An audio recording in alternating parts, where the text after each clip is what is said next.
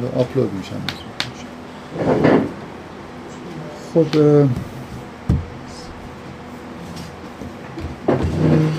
من جلسه گذشته تقریبا اول تا آخرش درباره در واقع یه جوری بیانای مدرن برهان نظم و مشکلاتی که برای توجیه نظم وجود داره صحبت کردم.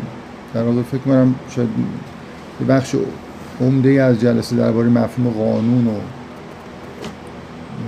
اینکه قانون باید اونتولوژی داشته باشه و این حرفا بحث کردیم. بعدم رفتیم سراغ بحث کردن درباره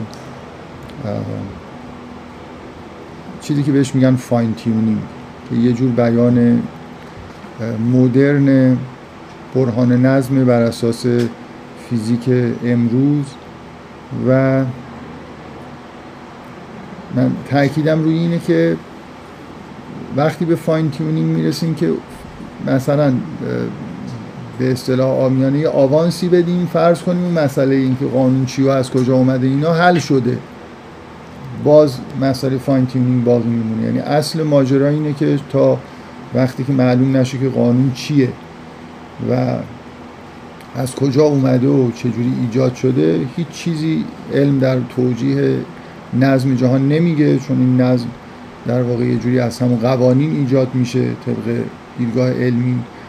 و اگرم حالا میگم اون سوالو برداریم این مسئله فاین تیونینگ نشانه خیلی خوبی از وجود دیزاینه که این بحث رو من جلسه قبل کردم. چون دو جلسه اخیر آپلود نشده ایمیل هایی که من دریافت می‌کنم از جمله سوالی که می‌خوام الان در موردش بحث بکنم درباره جلسه های مثلا چهارم پنجم و این حرف هست. حالا انشالله به زودی این دو جلسه سه جلسه اخیر در واقع با این جلسه آپلود میشن یه سوالی یه نفر پرسیده که توش یه نکته ای هست و اشاره به یکی از معروف ترین فیلسوفای ایتیست معاصر که به نظر اومد بد نیست که در موردش توضیح بدم شاید داشته باشم متن سوال و اگه نه همینطوری می‌تونم بگم که محتوای سوال چی بوده.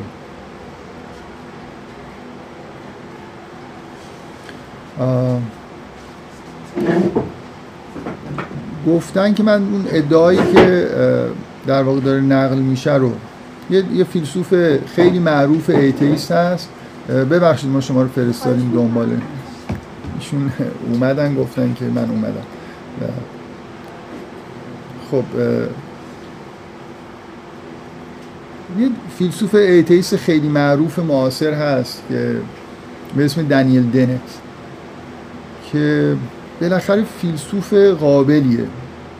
یعنی یه عده آدم atheist ژورنالیست داریم توی آدم های معاصر که از این بحثا می‌کنن. که بعضی هاشون ممکنه دانشمند باشن. مثل آقای داوکینز که خیلی پیگیرانه بحثای atheist اینا می‌کنه با استفاده از نظریه تکامل و این حرفا که اصولا شما آثارشون رو بخونید کاملا مشخصه که خیلی نمی‌دونن. فلسفه بلد نیستن. بحثاشون هم خیلی سطحی و حالا به اصطلاحی که من به کار می‌برم ژورنالیستی. ولی فیلسوف atheist هم داریم. یعنی آدمای باسوادی که فلسفه معاصر رو حداقل فلسفه مثلا تحلیلی خیلی خوب می‌دونن و atheist هستن. حالا اینکه چقدر حرفای خوب می‌زنن و بحث جداست ولی اینکه بالاخره آدمایی هستن که سواد فلسفی دارن. شاید یه مقدار بشه گفت ذوق فلسفی دارن. ممکنه علم بلد نباشن ولی ایده فلسفیشون قابل مطرح کردن هست. حداقل از اصطلاحات فلسفی درست استفاده می‌کنن. نای دنیل دنت قطعا یکی از این افراد ایتئیست معاصره که بالاخره جدا از ایتیست بودنش نظریات فلسفی قابل تعمل هم داشته که مورد بحث قرار گرفته توی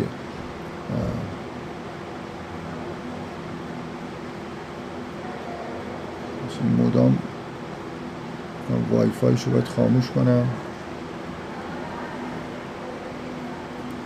سوال نکنم. بگذاریم. حالا من یه چند کلمه بیشتر نمی‌خوام از اینجا بخونم. توی کتاب ایده خطرناک داروین که کتاب معروفیه که ایشون نوشته که معلوم هم هست بیشتر در واقع درباره نظری تکامل داروین اونجا بحث می‌کنه میگه که ایشون اونجا این بحث رو مطرح می‌کنه که که اثبات وجود واجب الوجود رو قبول داره. یعنی همین بحثایی که ما کردیم که خب از یه چیز خیلی واضحی مثلا که همه چیز می‌تونه ممکن الوجود باشه و برای توجیه هستی جهان باید به واجب الوجودی معتقد باشیم. اینو میگه که ایشون سراحتا میگه که این اثبات ها رو قبول داره. ولی واجب الوجود همین جهانه. همین چیزی که می‌بینیم همین جهان به اصطلاح امروزی فیزیکی واجب الوجود. حالا ایشون در واقع این نکته رو ذکر کردن و بعد خودشون سعی کردن که یه جوابی بدن. با استفاده از نامتناهی بودن واجب الوجود متناهی بودن دنیا. من فکر می‌کنم این موضوع رو من توی همون موقعی که بحث واجب الوجود رو کردم توی همون جلسه یا جلسه بعدش که کاندیداها رو بررسی می‌کردیم گفتم که با استفاده از نامتناهی بودن. یعنی شما بلا فاصله می‌تونید بگید که واجب الوجود از تعریفش برمیاد که ازلی و ابدیه. یه جوری لایتغیره و نامتناهیه. اینا با خصوصیات جهانی که می‌بینیم سازگار نیست بنابراین به یه چیزی ماورای جهان باید فکر بکنیم. ایشون یه استدلالای همین شکلی با استفاده از نامتناهی بودن. اینا گفتن که حالا من استدلالا رو نمیگم. می‌خوام به نقل قولی که از دنت کردن تاکید بکنم که ایشون میگه واجب الوجود قبول داره ولی واجب الوجود همین جهانه. و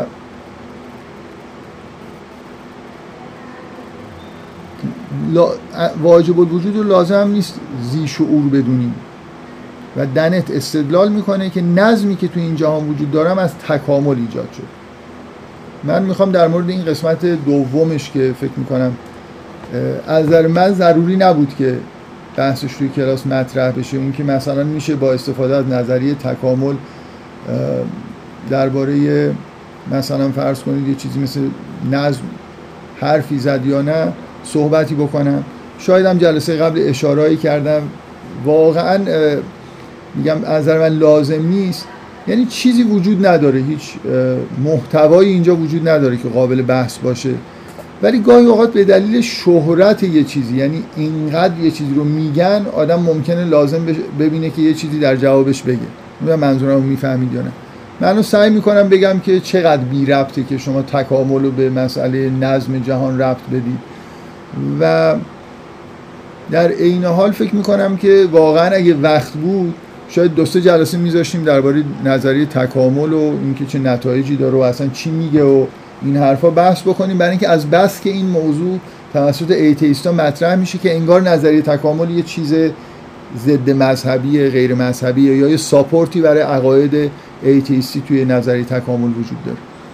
من با عرض معذرت خیلی مختصر در مورد تکامل بحث می‌کنم و فکر می‌کنم کافیه. دیگه حالا اگه من همیشه تو ذهنم هست که این کتاب معروف داوکینز تحت عنوان ترجمه شده به فارسی انگلیسیش از God Illusion. اون موقعی که به فارسی ترجمه شده بود یه نفر به من گفت که خیلی توی دست دانشجوها می‌بینه و می‌خونن و خیلی تحت تاثیر قرار گرفتن. من همیشه وجدانم آسوده است. من گفتم که اگه یه کلاسی بگیرید من چند جلسه میام بحث می‌کنم. بعدم دیگه کلاس نگرفتن و دیگه حالا کسی هم تحت تاثیر قرار گرفته مشکل خودشونه. دیگه می‌خواستن یه یعنی واقعا حسم اینه که اگه بخوایم بحث بکنیم باید یه کتاب اونجوری رو برداریم یه خود جزئیاتش رو بخونیم. یه کتاب دیگه از داکینز تحت عنوان ساعت ساز نابینا هم به فارسی ترجمه و چاپ شده. وزارت ارشاد هم مجوز داده در حالی که کتاب کاملا کتاب ایتیستیه. از نظر من این اتفاق خوبیه ولی فکر می‌کنم از دستشون در رفته که کتابو چاپ کردن. احتمالا فکر کردن این کتاب علمی درباره تکامل در حالی که داکینز بیشتر این کتاباش اینجوریه که همون نتایج مثلا فلسفی سعی کنه بگیره از نظری تکامل. در این جلسات اصلا جای به نظر من این بحثا نیست. حالا که این سوال انجام شده و من کتبا معمولا جواب نمیدم می‌خوام یه مقدار در مورد تکامل و اینکه چی میگه و اینکه چه چیزهایی رو ممکنه بشه باش توجیه کرد و ربطی به برهان نظم مثلا داره یا نه صحبت بکنم. در عین حال یه چی میگن احتیاطی هم می‌کنم که من از ایمیل یه دانشجویی یه نقل قولی از دنت رو نقل کردم. اگه بعدا ثابت بشه که دنت اینجوری نگفته یه جوری دیگه گفته مسئولیتش با این دانشجوه که این شاید هم استاد باشه من نمی‌شناسم ایشونو یادم نیست که کی بودن. یعنی احتمالا از بچه هایی که تو کلاس های من بودن نمی‌دونم. این نقل قول این که چقدر دقت داره.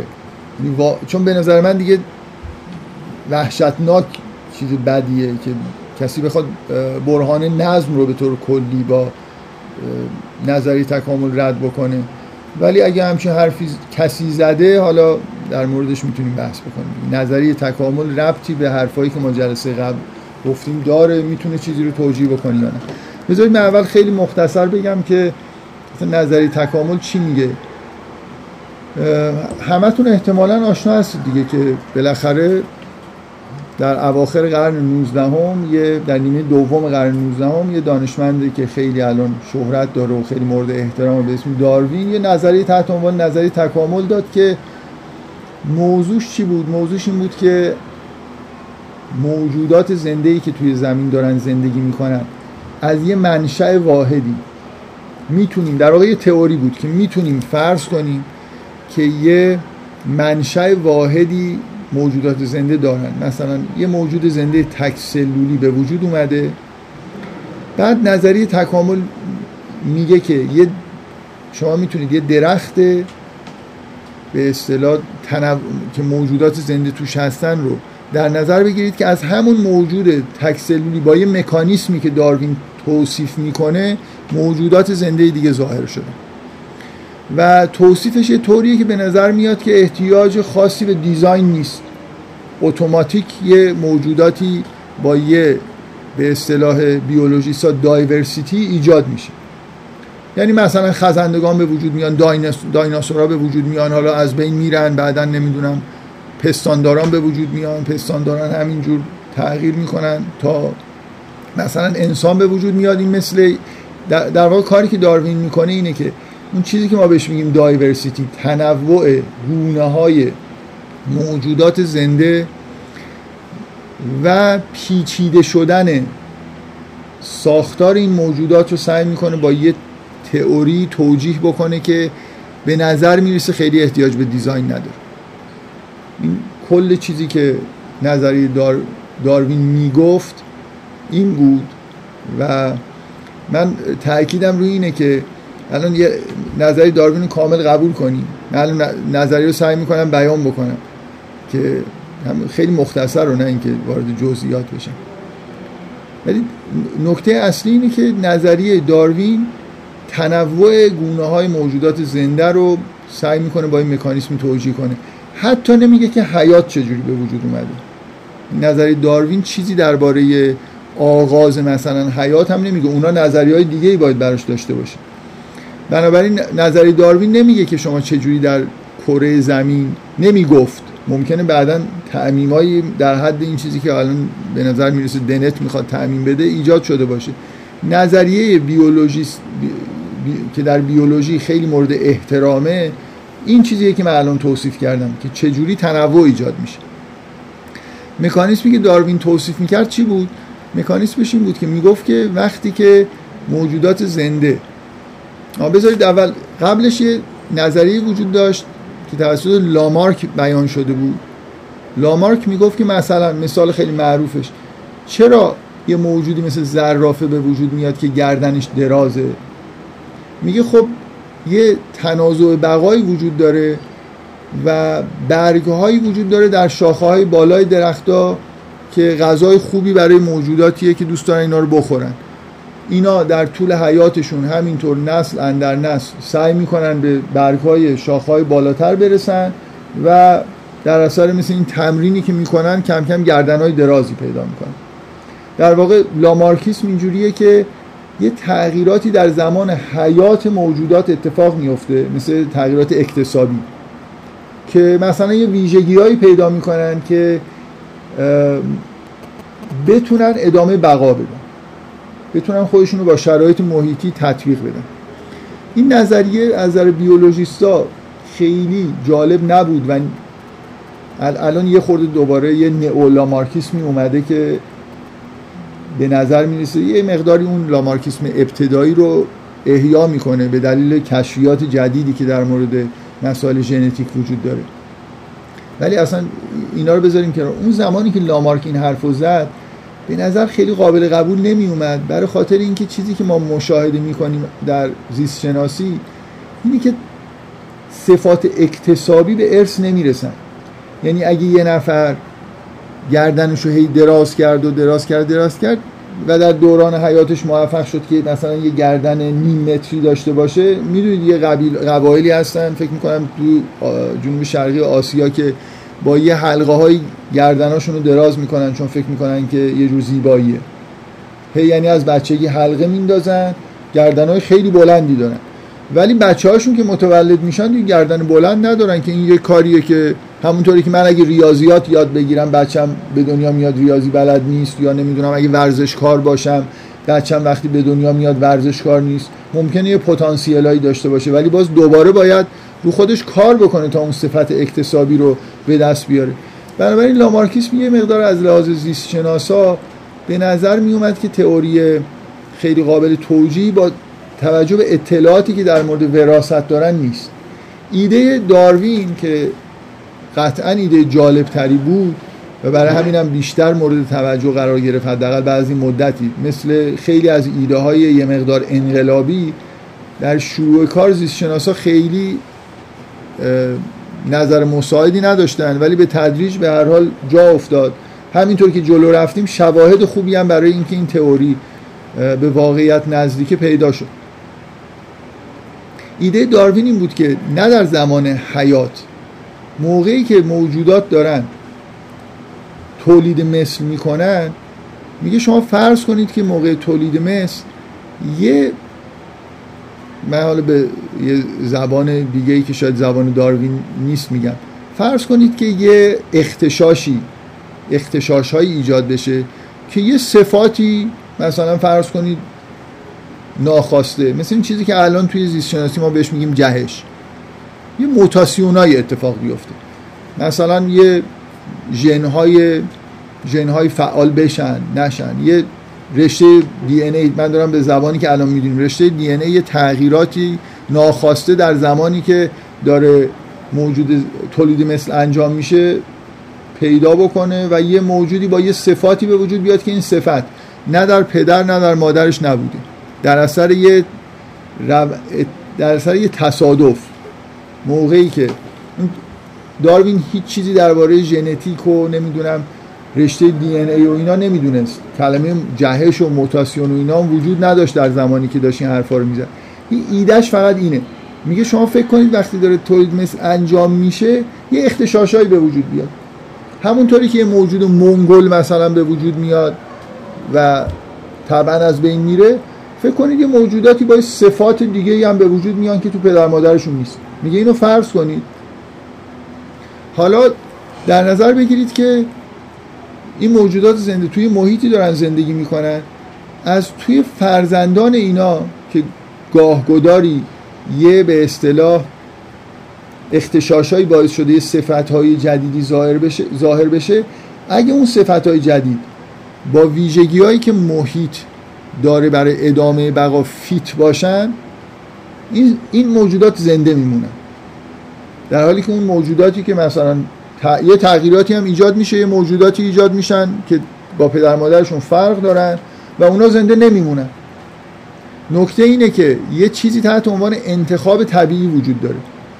یعنی شما اگه فرض کنید که برخلاف اون چیزی که عادت داریم که انگار هر پدر و مادری هر موجود نر و مثلا یا هر موجود تکسلولی حالا به هر شکلی وقتی تولیدی مثل می‌کنه عین خودش رو تولید می‌کنه اگه این فرض متعارف رو نقض بکنیم فرض کنیم که اینجوری نیست.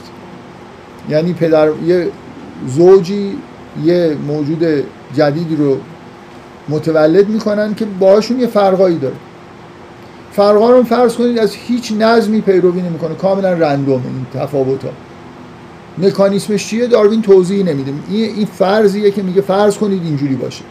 اگه اینجوری باشه اون وقت یه پدیده به اسم انتخاب طبیعی میاد. هر دفعه که یه تولید مسی داره انجام میشه یه واریاسیونایی به اصطلاح یه چیزای جدیدی ایجاد میشه. اونایی که با محیط فیت هستن باقی میمونن یه سریشون هم از بین میرن. سر سر اون طبقه اول آزمایشگاه فیزیولوژیایی اون طبقه بالا یه راهرو دست راسته خب.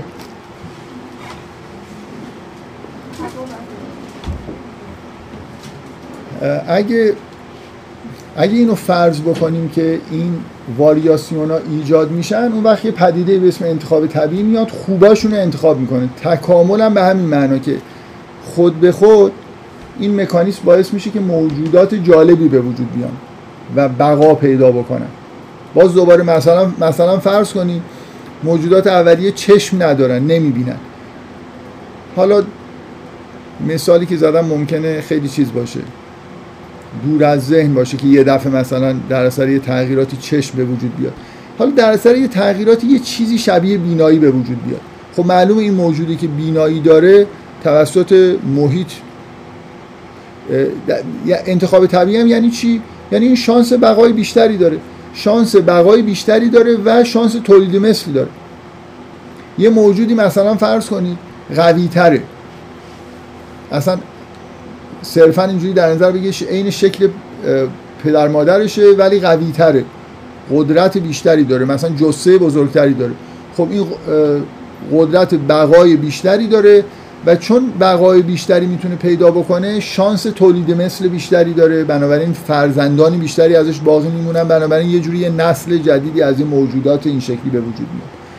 بنابراین با فرض اینکه در زمان تولید مثل بشه یه واری... فرض کرد که موجوداتی که متولد میشن عین پدر مادرشون نیستن بلکه یه واریاسیونایی در حد معقول ایجاد میشه اون وقت می‌تونیم بگیم که خب از این موجود ساده شروع شده. هی این واریاسیون های جالب که ایجاد شدن موندن اونایی که بد بودن هست شدن توسط انتخاب طبیعی به اصطلاح.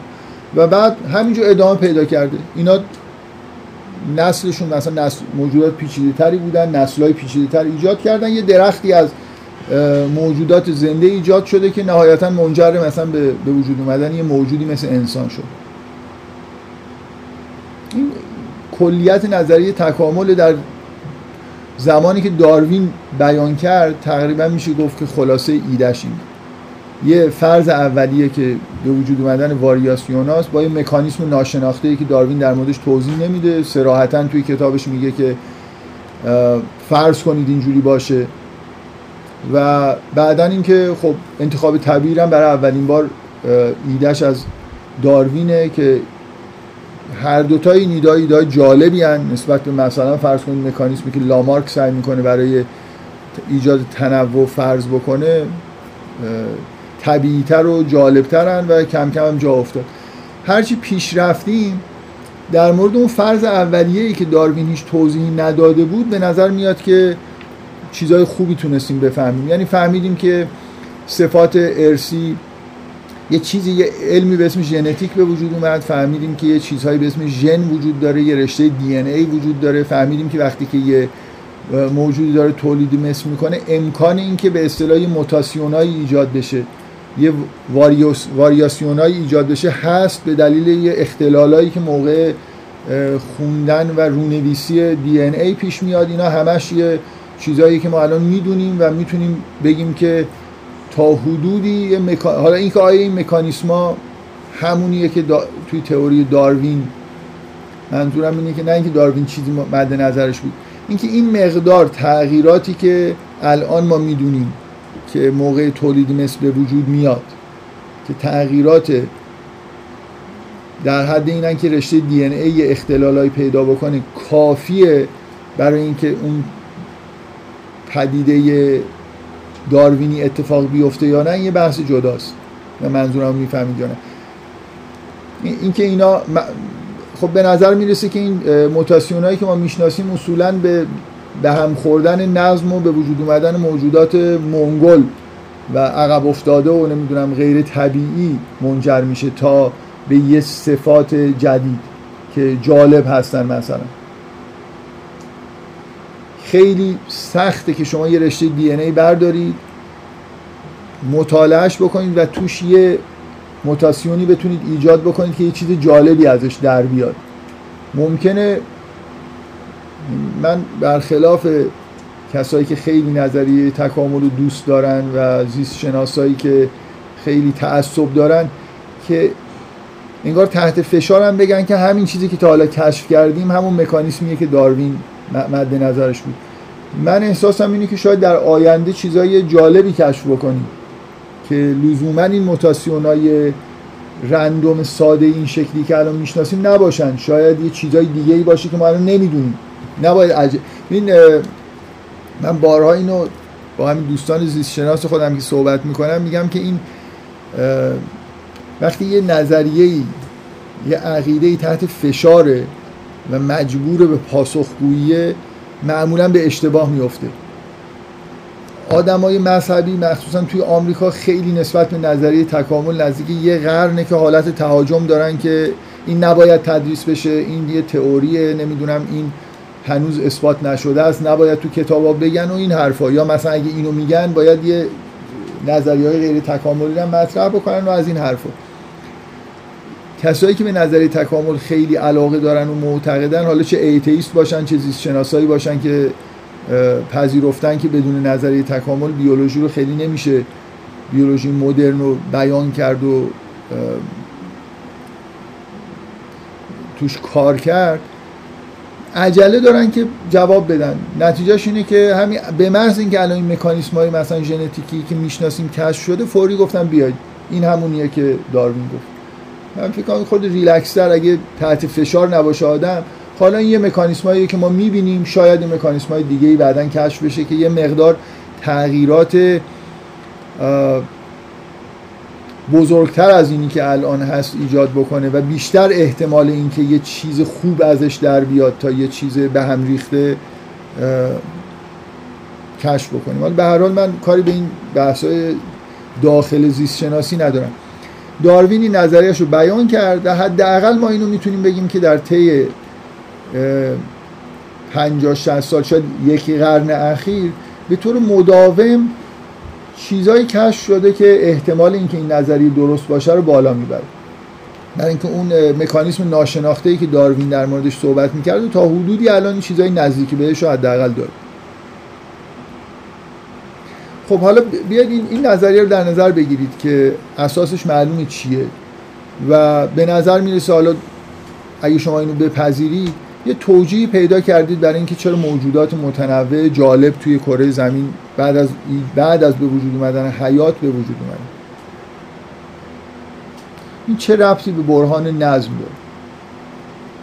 چجوری با نظریه تکامل میشه برهان نظم رو توجیه کرد؟ برهان نظم اساسش اینه که جهان فیزیکی قوانینی داره که بر اساس اون قوانین نظم پیدا کرده. خب حالا چجوری یه چیز مربوط به زیست شناسی رو من می‌تونم تأمین بدم به فیزیک؟ برهان نظم توی لول فیزیک اصلا کار می‌کنه. نظم منظور اصلا فرض کنید که یه جهانی من دارم اصلا حیات توش نیست. باز همین جهان منظمه. منظم به این معنا که من تمام آزمایش هایی که انجام میدم نتایج مشابه می‌گیرم ذرات همه یه جورن کرات دارن با نظم حرکت می‌کنن اینا از قوانین فیزیک اومده. قوان... یعنی دنت می‌خواد بگه که قوانین فیزیک توی روند تکاملی مثلا مثلا یه مکانیسمی وجود داره که قوانین بد به وجود میان بعد از بین میرن بعد یه سری قوانین خوب باقی میمونن. برای خنده همچین حرفی زدن به نظر میاد قوانین فیزیکی. حداقل اینجوری که فیزیکدانا و همه ما می‌فهمیم از زمان Big Bang یه سری قوانین وجود داشته و داره جهان بر اساس این قوانین حرکت می‌کنه. قانون جدید که به وجود نمیاد. تولید مثل مثلا دو تا قانون با هم تولید مثل نمی‌کنن که دو تا قانون نمی‌دونم واریاسیون به وجود بیاد. اصلا این چه ربطی داره واقعا؟ من برای من برای همین میگم مثلا مشکوکم که این نقل قول از دنت باشه. دنت بالاخره فیلسوف توی یه زمینه هایی حرفایی زده که نقل قول میشه ازش نه تو زمین های این چیزی که الان داریم بحث می‌کنیم. توی بحث های تخصصی فلسفه. چجوری ممکنه پیدایش یه سری مثلا فاین تیونینگ رو میشه با چیز توجیه کرد با نظریه شبیه تکامل تولید؟ شما وقتی نظریه تکامل دارید یعنی اینکه باید بگید که یه واریو یه چیزایی موجودن به عنوان پایه. که حالا ممکنه خیلی خوب نباشن مثلا فرض می‌خوام یه جور ابسترکت بگم نظریه تکامل یعنی. من یه سری موجودات دارم می‌خوان موجود زنده باشن می‌خوان غیر زنده باشن می‌خوان قوانین باشن. اینا حالا تولید مثل می‌کنن یا توی یه مثلا پروسه هایی چیزهای جدیدی ازشون ظاهر میشه. واریاسیون هایی ازشون به وجود میاد. به هر دلیلی. بعد حالا یه شرایطی وجود داره که بعضی از این واریاسیون ها مثلا بقا پیدا می‌کنن. من نمی‌دونم اینو اصلا چجوری ممکنه بشه درباره عالم فیزیکی یه تئوری این شکلی رو بیان کرد که منجر به این بشه که مثلا ما به قوانین نظم دهنده جالبی رسیدیم. همونطوری که نظری تکامل باز نمیگه که این موجودات زنده حیات از کجا آغاز شده این نظریه که من مطمئنم دنت من یه همچین چیزی نگفته به این شکلی که من دارم. نمی‌دونم باید کتاب خون دقیقا ببینیم اون تیکش چی میگه. بالاخره قوانین اولیه هم نمیگه از کجا اومدن دیگه. یعنی نظریه تکامل اینه که یه چیزی وجود داره از توش واریاسیون در میاد. نمیگه که اون چیز از کجا اومده که. بنابراین اگه نظریه تکامل رو ببریم تو لول مثلا فیزیک و قوانین فیزیکی هم باز اینجوری نیست که به ما بگه که قوانین فیزیکی از کجا اومدن. نهایتا میگه که مثلا اینا چجوری یه version جدیدی ازشون ظاهر شده. هیچ کسی همچین حرفی نمی‌زنه. یعنی اگه یه نفر ب... مگر اینکه مثلا دنت بگه که من دارم به فیزیکدانا یه ایده جدید میدم که اصلا یه جور جدیدی به جهان فیزیکی نگاه کنم. الان ما توی فیزیکدانا توی, science مطلقا کسی همچین دیدگاهی نداره و اتفاقا چون اگه یه نفر همچین حرفی بزنه خیلی نزدیک میشیم به اینکه باید پاسخ بدیم که قوانین چی و از کجا اومدن. خیلی فکر نمی کنم به نفع کسایی باشن که دوست ندارن وارد همچین بحثی بشه به نظریه داروین نظریه داروین نظریه در زیست شناسی بود. قابل تعمین به مثلا فرض کنید جهان فیزیکی و نحوه مثلا پیدایش قوانین فیزیکی و اینا نیست. ما اون مکانیسم اولیه رو نداریم مکانیسم fit... fitness هم نداریم.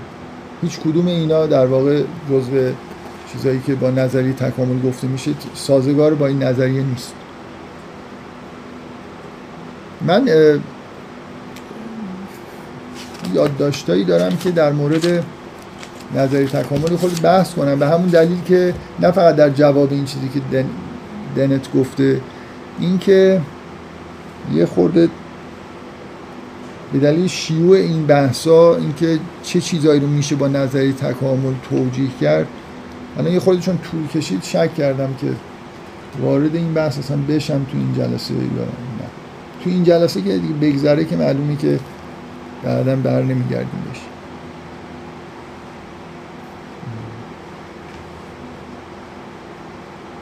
بذارید من حداقل به یه چیزایی اشاره بکنم که اولا نکته مهم در مورد نظریه تکامل اینه که نظریه تکامل یه مکانیسمی رو توجیه می‌کنه که موجودات زنده جدید به وجود میان و مثلا حالا متکاملتر و جالب و حداقل به معنای خورده فیزیکی تر بگیم complex تر هستن پیچیده تر هستن. و این نظریه تمام قوانین فیزیک و شیمی رو از قبل فرض می‌گیره که هستن. یعنی در یه بستر قانونمند و تا جایی که به داروین مربوط میشه در یه بستر کاملا deterministic. یه تغییرات رندوم اولیه توی یه بستر از قبل آماده شده دترمینیستیک یه اتفاقایی رو در واقع پیش می‌بره.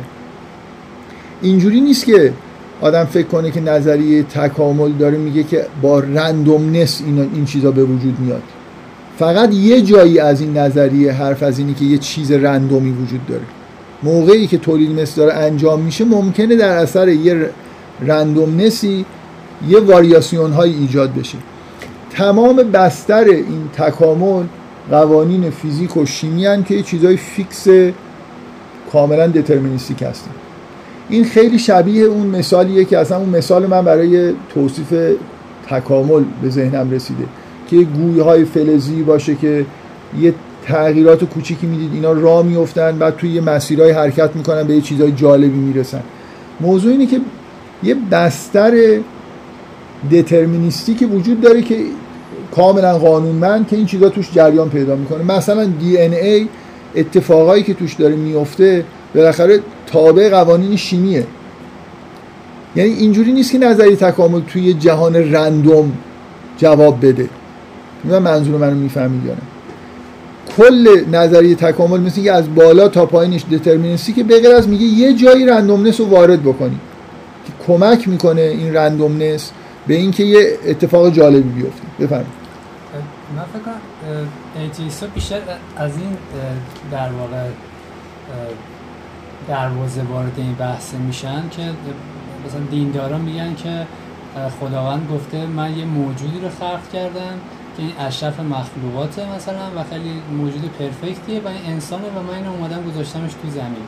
بعد اینا میان از این راه وارد میشن که نه این موجود خیلی خوبی که میگن یهو خلق شده توسط خداوند این که یه تکاملی شکل گرفته و این شده در نهایت. یعنی به من می‌خوام بحث من اینه که ربطی به برهان نظم نداره. ولی من در حد این که یه نفر بیاد بگه آره نظری تکامل کاری به برهان نظم نداره.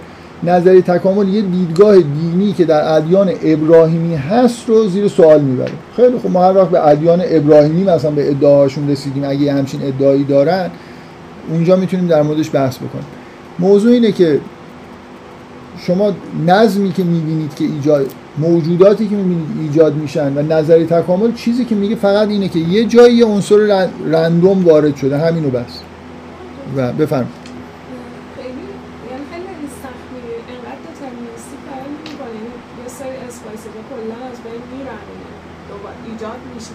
نه نه نه منظورم از نه نه منظورم از دترمینیسم این نیست که شما چی فهمید؟ من می‌خوام بگم یه بستر قانونمند. نه نه نه اصلا یه بستر قانونمند. شما ببینید ما تو کره زمین یه سری قوانین فیزیک و شیمی داریم. اینا که کاری تو زیست شناسی همه بیس حداقل طبق دیدگاه مثلا داروینی بیس زیست شناسی همین فیزیک شیمیه که ما داریم. اینا قوانین قوانین منجمدی دارن از لحاظ علمی. یعنی ببینید اتفاقایی که میفته من یه اون چیزی که من میگم که دترمینستیکه یعنی اینکه شما یه بستر فیزیکی شیمیایی ثابتی دارید. با یه قوانین ثابت. حالا یه جایی یه رندومنس وارد میشه. موقع تولید مثل یه رشته مثلا دی ای می‌تونه یه تغییراتی بکنه یه واریاسیون ایجاد بشه. دیگه بعد از اینکه این randomness ایجاد شد شما وارد در واقع محیطی میشی. من نمی‌خوام بگم بقیه هیچ چیز stochastic دیگه هم وجود نداره. همه این چیزهای stochastic و randomness توی اون بستر قوانین فیزیک و شیمی اتفاق میافتن. ما جاهای دیگه ای توی مثلا فرض کنید تشکیل جنین پدیده stochastic داریم. توی مثلا این چیزی که داروین بیان می‌کنه تحت عنوان این که مثلا موجود بیاد فیتنس اتفاق بیفته. نه چیزای stochastic داریم. چیزی که من دارم میگم اینه. این نکته ای که به... اگر قوانین فیزیک و شیمی نبود شما چیزی تحت عنوان نظریه تکامل داروین نداشتید. نظریه تکامل داروین نمیگه در یه فضای random ی که هیچ قانونی وجود نداره من می‌تونم توجیه بکنم که اتفاقی میفته الان ببینید structure DNA structure پیچیده fix خیلی جالبی با این مکانیسم های خیلی جالبی داره کار می‌کنه. که بستری رو آماده می‌کنه که این رندومنس روش سوار میشه. شما فکر کنید یه فضایی که مثلا حالا حتی اگه بگم این سری اتم وجود داره باز یه نظمی وجود داره. حالا بیا تا این فرض کنید یه فضایی مثل یه گازی که یه سری ذرات هستن همجوری دارن حرکت می‌کنن. باز هر کاری بکنیم باز اون چیزی که داریم فرض می‌کنیم. قانون توش فر... حالا فرض کنید فرض کنید در حد نه. ببین می‌خوام بگم در یه محیط بیقانون و رندوم نظریه تکامل داروین کار نمی‌کنه نظریه تکامل داروین نمیگه من از بیقانونی برای شما مثلا تکامل میارم در بستر قوانین فیزیک و شیمی که در عالم حاکم هست به اضافه حتی یه سری چیزهای بیشتر در مورد موجودات زنده که این قوانین رو اگه من قبول بکنم اون وقت می‌تونم بگم که اگه یه جاهایی یه پیدای استوکاستیک اتفاق بیفته یه اتفاقای جالبی ممکنه بیفته. می‌خوام بگم اصلا ربطی به برهان نظم به این معنا که نظم چجوری ایجاد شده نداره. جدای از اینکه قوانین مثلا از کجا اومدن. از رندومنس به معنای خالص نمیاد. یه جایی فقط توی مجموعه اتفاقی که داره میفته میگه فرض کنید یه اتفاق رندوم میفته داره برام بستر و یعنی پیرو حرفی که جلسه پیش فرمودین که مثلا ممکن بود ساختار مثلا قوانین فرمال فیزیک جور دیگری بیان بشه و فلان و اینها. یعنی اینو apply کردم به اون که یعنی این بستر مستقله. ممکنه که حالا من نمی‌دونم من بحثم اینه که نظریه تکامل یک لایه randomness و stochastic رو وارد می‌کنه توی یه بستر قانونمند. گفتم deterministic شاید این چیزه. یه جوری deterministic گفتن. در یه بستر قانونمند یعنی قوانین فیزیک شیمی تو کره زمین برقرارن. حالا میشه یه مکانیسم های اینجوری بیاد و یه اتفاقای جالبی بیفته. یه من فقط اشاره می‌کنم برای کسایی که دوست دارن مطالعه بکنن که پوپر فیلسوف علم خیلی خیلی معروفه شاید مشهورترین فیلسوف علم قرن بیستم. خیلی با نظری به نظری تکامل ایرادای فلسفی می‌گرفت که خوندنیه حداقل کسایی که علاقه مندن در واقع بحث پوپر به عنوان آدمی که خیلی سعی می‌کرد روشن بیان بکنه که مرز بین علم و فلسفه کجاست. بحثش این بود که نظری تکامل اصلا نظری علمی حساب نمیشه این نظری فلسفی. که خب زیست شناسا و علاقمندان به نظری تکامل خیلی خیلی واکنش شدیدی در مقابل این حرف داشتن و دارن. من فقط هم اشاره کنم که مبنای بحث پوپر این بود که میگه وقتی شما یه تئوری علمی دارید باید به شما این امکان رو بده که پیشگویی بکنید. بگید که مثلا توی یه شرایطی چه اتفاقی میفته در حالی که نظری تکامل این کار رو نمی‌کنه. فکر کنم مثال این مثال از پوپره. میگه اگه ما الان بریم نظریه تکامل چرا این کار رو نمی‌کنه؟ برای اینکه اصلا هیچ توضیح نمیده که فیتنس یعنی چی. و چجوری میشه فهمید که چی fit ه چی fit نیست. میگه اگه الان شما برید در مثلا کره مریخ و یه موجود زنده ای پیدا بکنید نظریه تکامل به شما میگه که این fit اون محیط بوده. نه اینکه قبل از اینکه برید به شما بگه که اونجا چه موجود زنده ای پیدا می‌کنید. هر چیزی که پیدا شد معلومه که fit بوده. چی باقی میمونه؟ اونی که fit ه. چی fit ه؟ اونی که باقی میمونه. میگه اینجا یه ابهامی وجود داره که بالاخره این فیتنس مفهوم علمی فلسفی چیه؟ یعنی من چجوری می‌تونم الان بفهمم که بالاخره حرف اصلی پوپر درباره علم اینه. میگه نظریه علمی باید ابطال پذیر باشه. نظریه تکامل میگه علمی نیست برای اینکه ابطال پذیر نیست. یعنی من هر چی که ببینم نظریه تکامل در موردش میگه ببین این fit بود موند. و اگه یه چیزی رو نبینم میگه اون مثلا fit نبوده. چه می‌دونم. بالاخره کی کجا ممکن در واقع سوال پوپری اینه. شما چه جوری ممکنه این نظریه تکامل یه چیزی ببینید بگید نظری تکامل رد شد. بگید آقا توی این محیط مثلا این fit نبود ولی موند. اون یکی fit بود نموند. موضوعی که فیتنس تعریفی نداره که بشه باش کار کرد.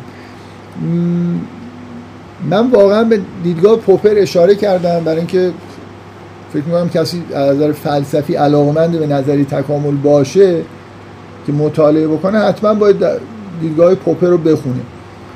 ولی فکر می‌کنم که خیلی بحثای جالبی طرفدارای نظری تکامل درباره حرفای پوپر کردن و حرفای جالبی میشه زد. یعنی من فقط توصیه می‌کنم که اگه دوست دارید درباره تکامل حرف حسابی بخونید نه مثل این حرفای ژورنالیستی این ترند خوبیه. اینکه پوپر چی گفته و چه جوابایی بهش دادن خب. بیاید بریم سراغ بحثای خودمون.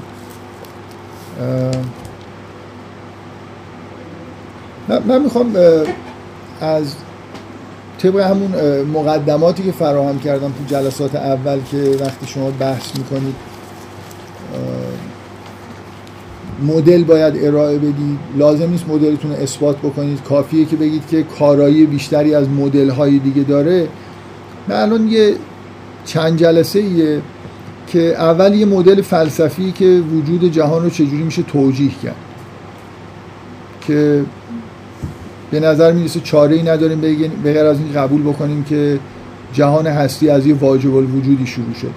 واجب الوجود ازلی حداقل صفاتش اینه که ازلی و ابدی و بسیط و نمی‌دونم لایتغیر و نامتناهی باشه. اینا چیزاییه که بلا فاصله از تعریف واجب الوجود در میاد. بنابراین بلا فاصله این نتیجه میشه که این چیزی که باش مواجه هستیم توی جهان به قول ارسطو کون و فساد که هی یه چیزایی میان و میرن و این حرفا این یه جهان واجب الوجودی نیست.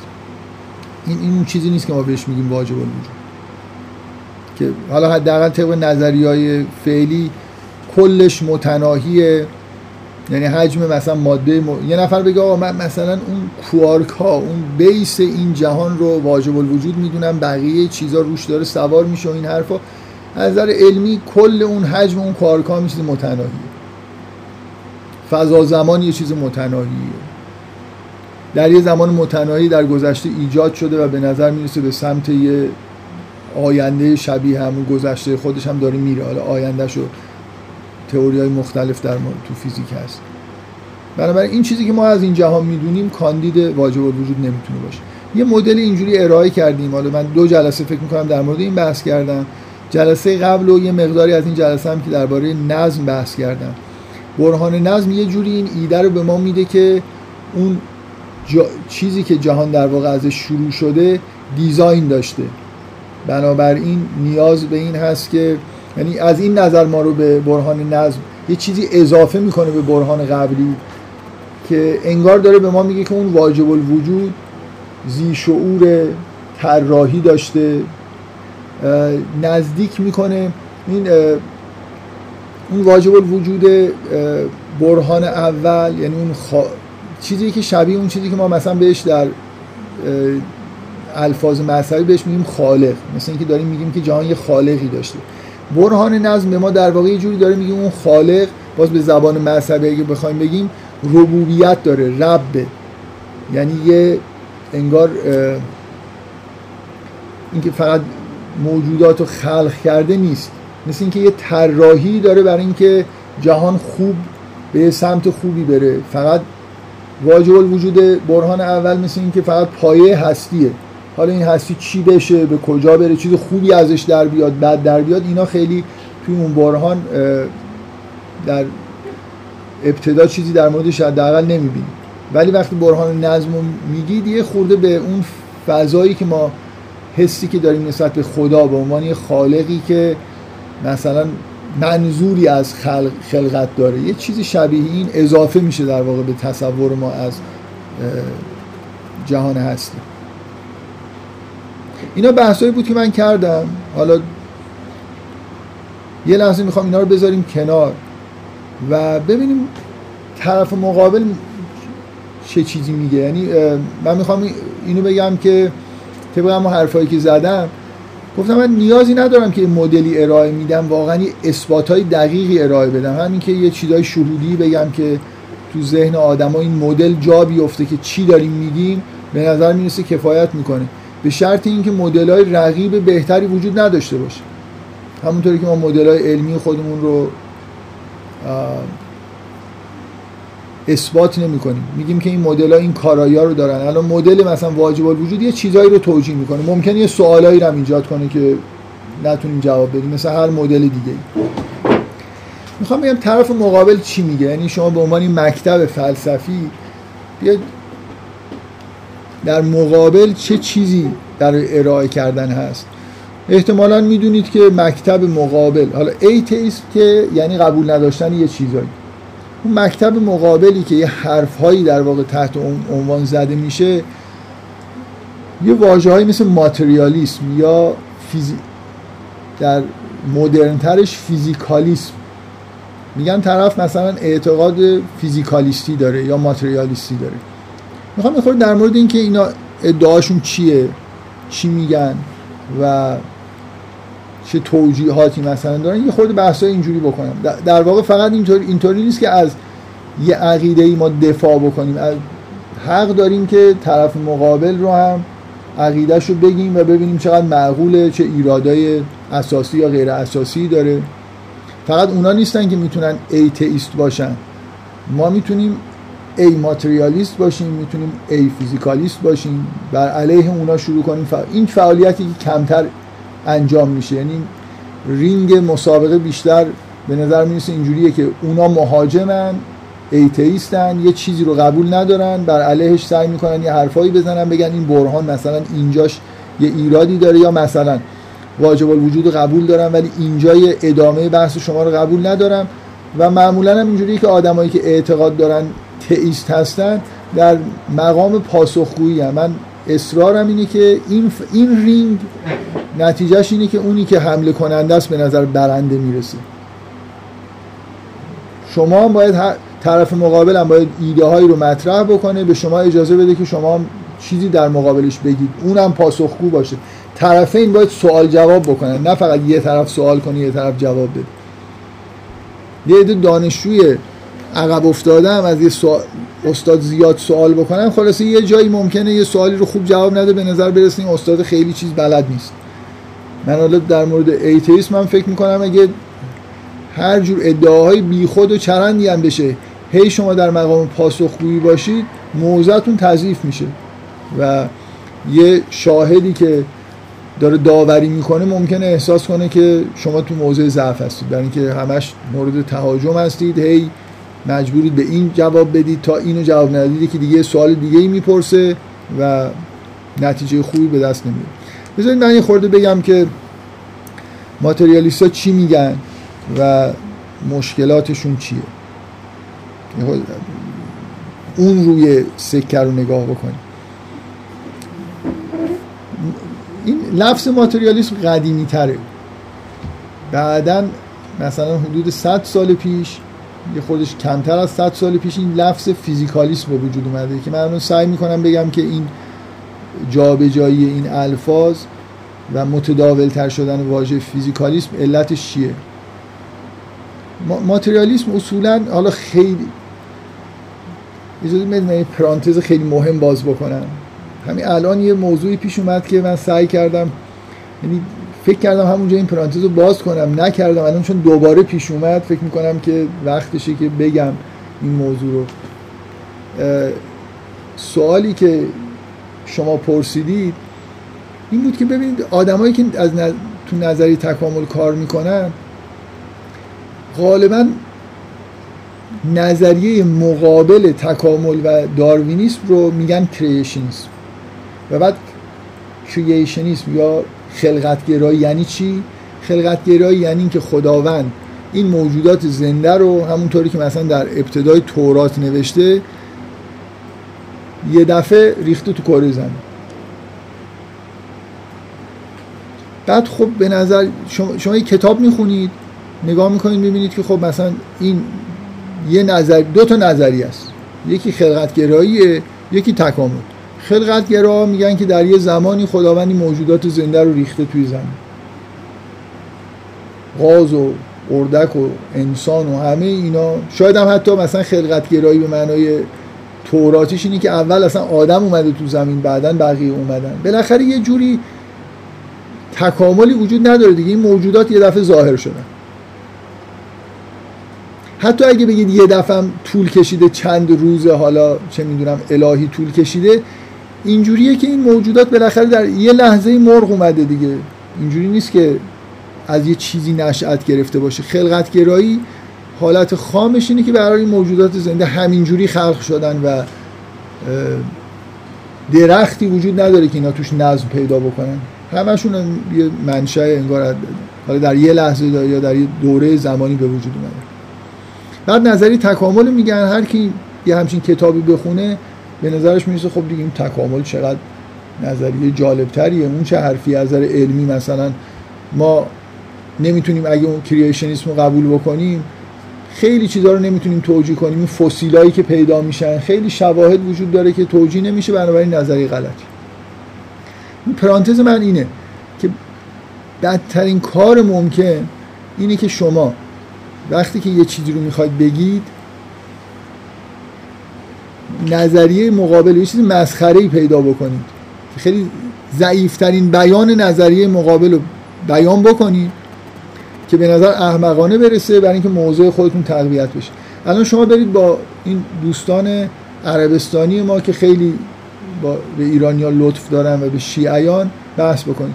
چیزی که تحت عنوان شیعه براشون بیان می‌کنن و بعد رد می‌کنن مثلا یه چیزی شبیه این تشیع علویه که در ترکیه بیشتر وجود داره که نماز نمی‌خونن و قرآن رو قبول ندارن و این حرفا. یعنی میان یه ورژنه نه اینکه یه همچین شیعیانی وجود ندارن. اینکه بین این همه ورژن هایی که تشیع داره که از معقول تا دیوانوار بدترینش رو به عنوان تشیع میگن که شیعیان اینو میگن بعدم خب این معلوم احمقانه است دیگه. بنابراین نظریه طرف مقابل رد میشه. من الان یه لحظه رفتم بگم که ماتریالیسم اینه که در یونان باستان مثلا می‌گفتن همین اجرام مثلا اتم ها فقط وجود دارن. و جهان از همین ماتریالیسم به این معنا. بعد به نظرم رسید منم انگار دارم همون کارو می‌کنم. این یه چیز خیلی ابلهانه مثلا یه نفر حالا یه 2000 سال پیش گفته. درسته من بعدا می‌خوام چیزای دیگه هم بگم ولی از همینجا انگار بیس رو دارم روی یه چیز بدی می‌ذارم که شاید حالت تضعیف کردن نظریه مقابله داره. ببینیم سعی کنیم که به معقول ترین وجه ممکن بیان بکنیم.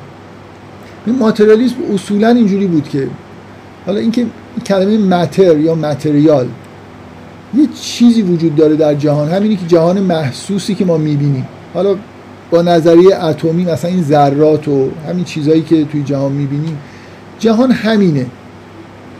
چیز دیگه ای وجود نداره. مثلا فرض کنید اگه من یه تصاویر ذهنی دارم تو ذهنم. چه می‌دونم؟ اصلا ذهن دارم. فکر می‌کنم روح وجود داره. چیزی به غیر از همین جهان مادی که روبروی ما هست وجود نداره.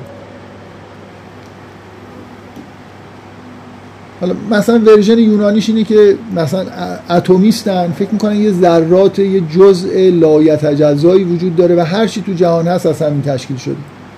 موجودات زنده هم همینن. فقط اینا کنار همدیگه قرار می‌گیرن. یه شکلهای پیچیده ای ایجاد میشه و بعدا یه خاصیتهایی به وجود میاد. مثل مثلا ادراک. که ممکنه شما فکر کنید این ادراک ماهیت ماورای این جهان داره. در حالی که همه چیزهایی که تو ذهن ما هم هست بالاخره به اصطلاح امروزی میگن که سوپروین می‌کنه روی همون چیز بیسی که وجود داره. یعنی چیز جدای از اون نیست. انسان ذهن انسان همه اینا منشأش همون جهان مادیه که ما باش مواجه هست این اتفاقی که افتاده حالا من- بذارید من بگم که چرا الان بیشتر فیزیکالیست میگن. برای اینکه شما وقتی یه خورده نظریات قدیمی تر رو می‌خونید مثلا تقسیم بندیشون این بود که مثلا جهان اجسام وجود داره. جسم وجود داره در مقابل روح.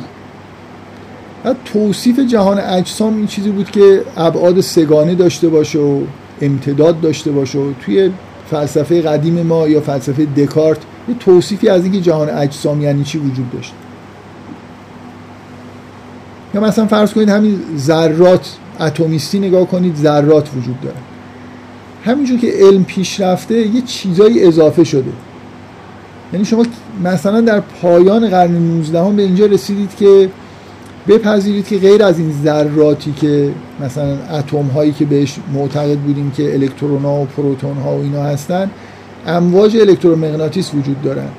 که دیگه اون حالت جسمانیتی که به نظر می‌رسید که یه تصوری ازش داشتیم ابعاد سگان و اینا رو دیگه ندارن. یعنی یه می... یه میدان هایی هستن خیلی جنسشون انگار فرق می‌کنه با اون چیزایی که ما تحت عنوان اجسام و اجرام و اینجور چیزا میشناختیم. بعد تو عواس... اه، اواسط قرن بیستم هم یه چیز دیگه اضافه شد که فیزیکدان یه جوری وجودش رو پذیرفتن و باز جز میدان های الکترومغناطیسی و اینا نیست. اولا توی نظریه انیشتین یه چیزی تحت عنوان فضا زمان اضافه شد که به نظر می‌رسه اونم یه موجودیتی داره برای خودش. بعد یه پدیده تحت عنوان entanglement هم پیش اومد که خیلی چیز عجیبیه و با تو قالب اتم و نمی‌دونم ذرات و موج الکترومغناطیسی اینا هم نمی گنجه چون یه جور تأثیرای در واقع فارغ از زمان توی entanglement وجود داره. یعنی یه جور سرعت بینهایت تاثیر وجود داره که اصلا تو عالم اجرام و امواج الکترومغناطیسی اینا اصلا امکانش وجود نداشت و تصوری ازش نداشتیم. انیشتن تا آخر عمرش مخالف وجود پدیده entanglement بود. برای اینکه یه جوری احساس می‌کرد که با اون ایده هایی که در مورد فیزیک به طور کلی داره مثلا اینکه سرعت نور یه سرعت حده که ازش نمیشه سرعت بیشتری وجود داشته باشه مخالفه این چیزی که تحت عنوان entanglement داریم. یه جمله معروفی داره میگه من از این پدیده spooky یعنی spooky یعنی یعنی چی؟ مثلا چیزی مربوط به ارواح میگه از این پدیده entanglement spooky من خوشم نمیاد مثلا نمی‌تونم بپذیرمش. توی فیزیک همچین پدیده وجود داشته باشه. الان قطعا جا افتاده. اصلا هیچ فکر نمی کنم فیزیکدان عاقلی مخالفش باشه. برای اینکه بر اساس entanglement الان به نظر می‌رسه تکنولوژیایی داره ایجاد میشه. علت اینکه این واژه فیزیکالیسم جانشین ماتریالیسم شده اینه که منظور از physical یعنی اون انگار چیزی که در فیزیکیه. هر چیزی که تو علم فیزیک مشروعیت پیدا بکنه و بتونیم بهش بگیم فیزیکال قابل قبوله. یعنی اگه فردا یه چیزی به غیر از مثلا فرض کنید یعنی بذار اینجوری بهتون بگم. ماتریالیستان نمی‌خوان یه چیزی مثل موج الکترومغناطیسی رو چیز غیر مادی حساب کنن. یا یه چیزی مثل entanglement رو بگن این غیر مادیه. هر چیزی که شما بتونید در واقع توی علم فیزیک در موردش بحث بکنید و وارد بشه فیزیکدان رو بپذیرنش یه چیزیه که قابل قبوله. و خارج از این چیزهایی که توی علم فیزیک هست. فیزیکالیسم الان از ماتریالیسم واقعا چون معلوم نبود ما- ماتریال یعنی چی. یعنی حالا مثلا توی دیدگاه یونانی اتمیستا یه تصوری می‌دادن از اینکه. جهان چجوریه. یه اتم هایی وجود داره و ماتریالیسم یعنی که به غیر از این اتم ها چیزی وجود نداره. ولی همینجور که جلو اومدیم به نظر میاد که یه خورده این که ما- متریال یعنی چی متر یعنی چی ماده چیه دچار مشکل شد. حالا این مشکل توی اوایل قرن بیستم نیمه اول قرن بیستم بعضی از فیلسوفا اینجوری با جایگزین کردن واژه فیزیکالیسم حل کردن. اعتقاد به اینکه چیزی خارج از دایره فیزیک وجود نداره. هر چیزی که علم فیزیک می‌تونه مطالعه کنه و میپذیره این یه چیز در واقع قابل قبولیه خارج از این. مثلا روح توی فیزیک وجود نداره پس روحی وجود نداره. entanglement قبول دار... قبولش داریم. خب فیزیکدانا قبول کردن ما هم قبول می‌کنیم. که یه موجودیت این شکلی هم در جهان باشه. بنابراین اگه بخوایم بیان بکنیم بالاخره طرف مقابل که پدیده های با عقاید دینی موافق نیست. یه به عنوان یه مکتب چی میگه؟ حرف ماتریالیستا یا فیزیکالیستا این بود و هست که شما یه مجموعه پدیده های فیزیکال دارید و برای توجیه پدیده های فیزیکال احتیاج به فرض وجود هیچ چیز غیر فیزیکالی ندارید. ماتریالیسم یه بیان ساده مت... متعارفش اینه که همه پدیده ها مادی هستن و علتهای مادی دارن. برای توجیهشون لازم نیست شما به چیز غیر مادی متوسل بشید. ما پدیده ای در جهان نداریم که بگیم این توسط روح به وجود اومده و روح یه چیزی خارج از این عالم ماده است. همه پدیده مادی و قابل توجیه توی همین محدوده به اصطلاح توجیهات مادی و فیزیکی هست حالا این کلمه مادی رو بکنیمش فیزیکال برای اینکه در اینکه ماده یعنی چی ابهامایی ممکنه وجود داشته باشه. به نظر میاد هی داره بس پیدا می‌کنه دایره چیزی که بهش میگیم ماده. بنابراین یه چیزی که فیزیکاله یعنی در علم فیزیک قابل بیان و پذیرشه همه پدیده فیزیکی هستند و قابل توجیه در واقع توسط پدیدهای فیزیکی دیگه هستن. اگه اتفاقی میفته پدیده ظاهر میشه ما اینا رو می‌تونیم توجیه فیزیکی بکنیم. خیلی از این بحث توی مرز بین مثلا این بحثایی که توی فلسفه ذهن هست تو ماهیت ذهن و اینا اینکه ذهن بشر اینکه ما ادراکاتی داریم که به نظر مادی نمی‌رسه از دوران خیلی قدیم. همیشه یه استدلال خیلی ساده این بود که علم انسان با مادی نیست. یه چیز متعلق مثلا به انگار عالم مجردات و این حرف هست. اینا رو اینجوری توجیه می‌کنن که بالاخره ما یه مکانیسم هایی رو کشف خواهیم کرد که چجوری این مغز کار می‌کنه چجوری این تصورات شکل می‌گیرن. علم کجا نوشته شده مثلا؟ توی یه فرض کنید نورون های توی مغز ارتباط های برقرار میشه که یه همچین پدیدهایی به وجود میاد و الی آخر نیاز نیست که بگیم که به اصطلاح دکارتی که یه جسمی وجود داره یه روحی انگار سوارش شده که از توی این جسم داره به جهان انگار نگاه می‌کنه جهان رو ادراک می‌کنه. خب می‌خوام یه خورده در مورد این ادعاها بحث بکنم و به عنوان یه مکتب فکری چقدر اصلا این حرفایی که زدی میشه قادر به جواب گفتن به یه سری سوالات هست. اولین نکته اینه که همون طوری که مشاهده میفرمایید چیزی درباره اینکه جهان مادی از کجا اومده معمولا گفته نمیشه. بحث اینه که هرچه هست ماده است و توجیهات مادی هم برای پدیده های مادی داریم و معمولا اینجوریه. ببینید یعنی اون بحثایی که مربوط به اینکه جهان از کجا اومده مطرح نیست. مثلا اینه که این پدیده هایی که می‌بینیم توجیه های مادی دارن. اون سوال کلی که کل این جهان از کجا اومده هستی از کجا پیدا شده معمولا سوالی نیست که ماتریالیست جواب بهش بدن. نهایتا اینکه مثل یه چیز دیگه مثل یه فرض که این جهان همیشه بوده همیشه خواهد بود. مثلا ماده یه حالت ازلی و ابدی داره. مثل همین چیزی که الان شاید دنت ادعا می‌کنه که انگار واجب الوجود همین جهانیه که ما مشاهده می‌کنیم. من, من از یه زاویه دیگه می‌خوام نگاه کنم. همین که این ادعا که همه چیز مادیه و همه پدیده توجیه مادی دارن. یه, یه نکته دیگه بذارید بگم.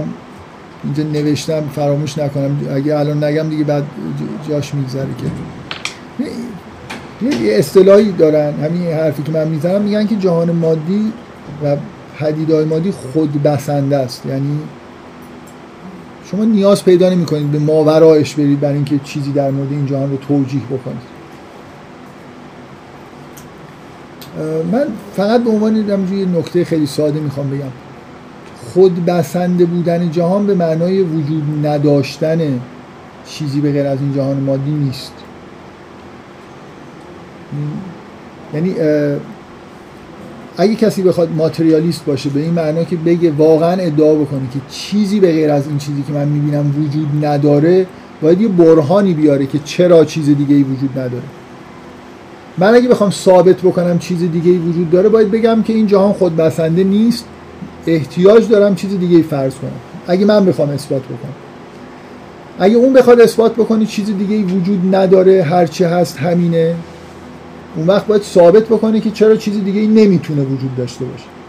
اگه همچین اثباتی نمیاره که نمیارن معلومه که خب خیلی سخته که من ثابت بکنم که با فرض اینجا هم خود بسنده است. آره نیاز نداریم چیز دیگه فرض کنیم ولی چرا چیز دیگه وجود نداره؟ چیزهای مستقل اصلا هویت های دیگه وجود داره. یعنی یه موجودات غیر مادی وجود دارن کاری هم به کار ما ندارن. اصلا دخالتی تو این جهان مادی هم نمی‌کنن مثلا. خب؟ جهان من فرض کنید من این ادعا پذیرفتم که این ما با یه جهان مادی خود بسنده سر و کار داریم. این نفی نمی‌کنه که جهان های غیر مادی وجود داره شاید وجود داشت. باید یعنی این نوع برخوردها نهایتا اینه که به این ادعای به اصطلاح آگنوستیک برسیم که ما لزومی نداره که چیز دیگه ای رو فرض بکنیم لزومی نداره که بپذیریم ولی شاید وجود داشته باشه. این یه نکته درباره این که حرفایی که ماتریالیستا می‌زنن نفی وجود غیر ماده نمی‌تونه باشه. اینه که لازم نیست اعتقاد به غیر ماده داشته باشن. اینجوری باید نگاه کنید. اگه بخوایم معقول نگاه بکنیم ادعای آگنوستیک دارن نه ادعای ماتریالیست به معنای اینکه انگار یه حالت اثباتی دارن که هرچی هست همینه.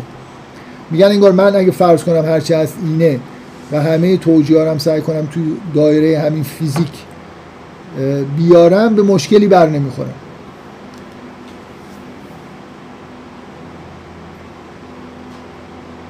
خب بیایید حالا یه لحظه فرض کنیم. من می‌خوام از این دیدگاه نگاه کنم که این به عنوان یه مدل که به عنوان یه ادعا که هر چی که هست همین فیزیکه و همه چیزهایی که توی عالم فیزیک هست توجیه فیزیکی دارن اولین نکته اینه که راحت نگذریم از این موضوع که اول ماتریالیسم به معنای یه سری اتم بود. بعد موج الکترومغناطیس ایجاد پذیرفته شد. بعد حالا یه پدیده به اسم entanglement به وجود اومده که پذیرفتیم که همچین پدیده هم وجود داره. این که این چه جور مدلیه که من نمی‌دونم اجزاش خلاصه به وجود چه چیزهایی اعتقاد دارم. منتظرم که فیزیکدان ها یه چیزهایی رو در واقع به من بگن و هر لحظه چیزهای عجیبتری هم انگار موجودیتش داره ثابت میشه. من از دو تا, دو تا نکته می‌خوام فقط اینجا بگم. در مورد اینکه اینجا یه نقطه ضعف بزرگی به نظر من وجود داره. یه, یه موقع ماتریالیست واقعا وقتی می‌گفت ماده انگار می‌دونست که داره چی میگه. مثلا اتمیست های یونانی وقتی می‌گفتن ماتریالیست هستن انگار خب باید بگن این ماتریال چیه دیگه؟ یه خطی بکشن بگن آقا من به این اعتقاد دارم. نه به یه چیزی که هی در حال بسته. یه نکته اینه که یه مقاله من خوندم سالها قبل از یه فیلسوف معروف استرالیایی به اسم چالمرز. در مورد خداگاهی به اصطلاح پدیده کانشسنس ایشون اصلا متخصص فلسفه ذهن و همین موضوع کانشسنس یه اصطلاحی در فلسفه ذهن باب کرده تحت عنوان hard consciousness hard problem در مقابل easy problem که خیلی الان متداول شده. آدم خیلی معروفیه بالاخره کتاب نوشته مقاله های مهمی نوشته. این توی یکی از کتاب و ایتیست هم هست. من دیشب چک کردم نمی‌دونستم هست یا نیست. از مقاله هایی که خونده بودم فکر می‌کردم که حرفایی که می‌زنه base atheistی داره یعنی فضای ذهنیش اینجوریه. دیشب search کردم رسما یه نقل قولی ازش پیدا کردم که میگه که من atheistم و مثلا اعتقاد به چیز غیر physical ندارم و این حرفا physicalistم به اصطلاح. ایشون توی یکی از مقالاتش میگه که استدلال می‌کنه. میگه که ما نمی‌تونیم توی این محدوده فیزیکی که داریم چیزی تحت عنوان کانشسنس داشته باشیم. استدلالش هم به نظر من استدلال خیلی جالبیه.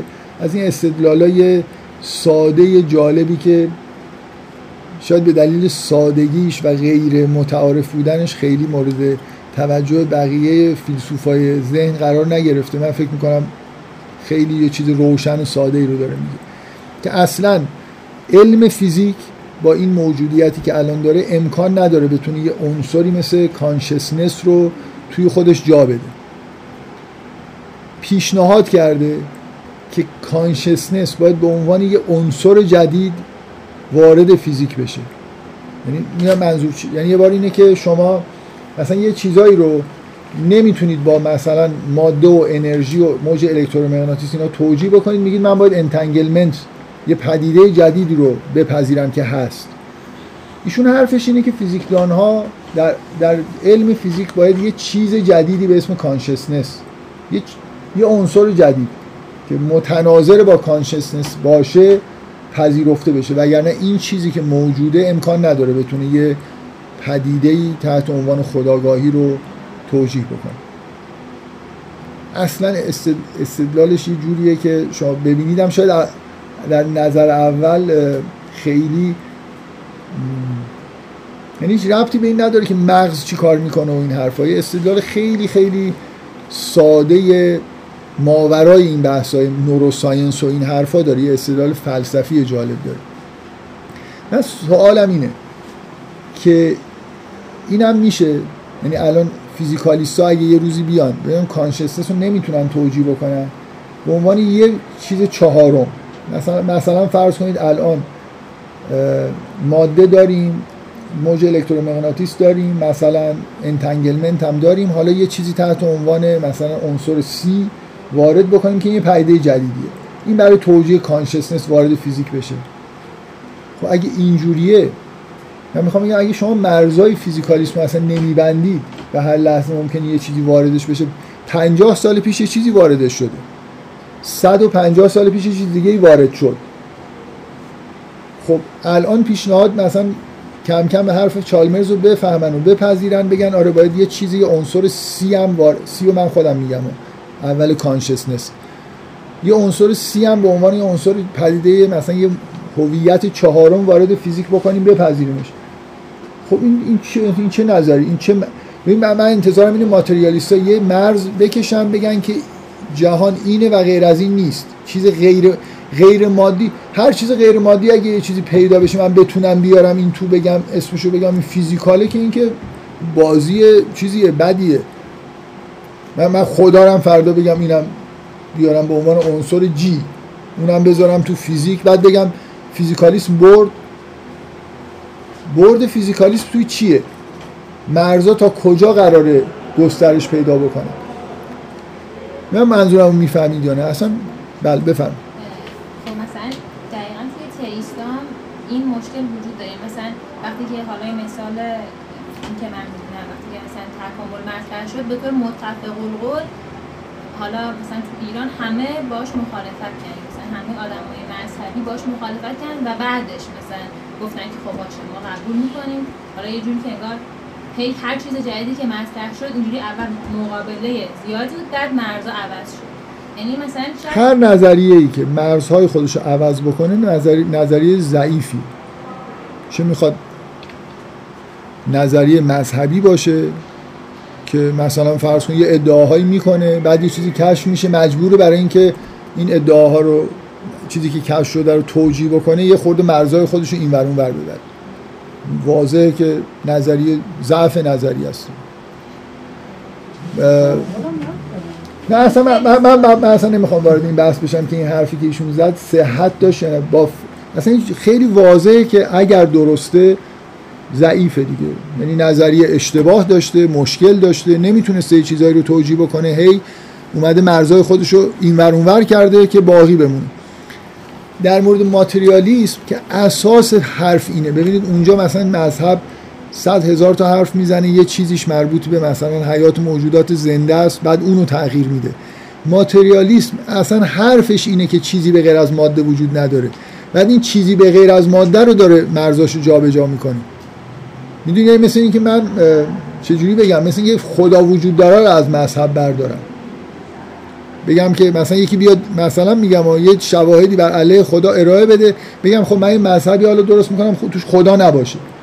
همونقدر این جابجایی مرزا توی ماتریالیسم به ذات این نظریه نزدیکه. یعنی من اصلا حرفم اینه که چیزی غیر ماده وجود نداره. بعد یه چیزی پیدا میشه میگم خب اینم مادیه. اون یکی هم مادیه.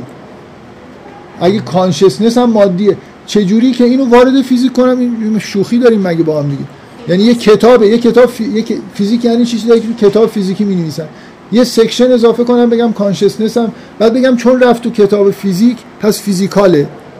پس من بردم. دیدی همه چیز فیزیکاله.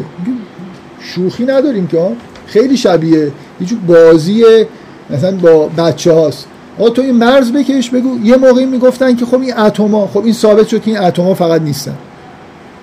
انرژی هست مثلا موج الکترومغناطیسی هست بفرمایید. خواهش می‌کنم.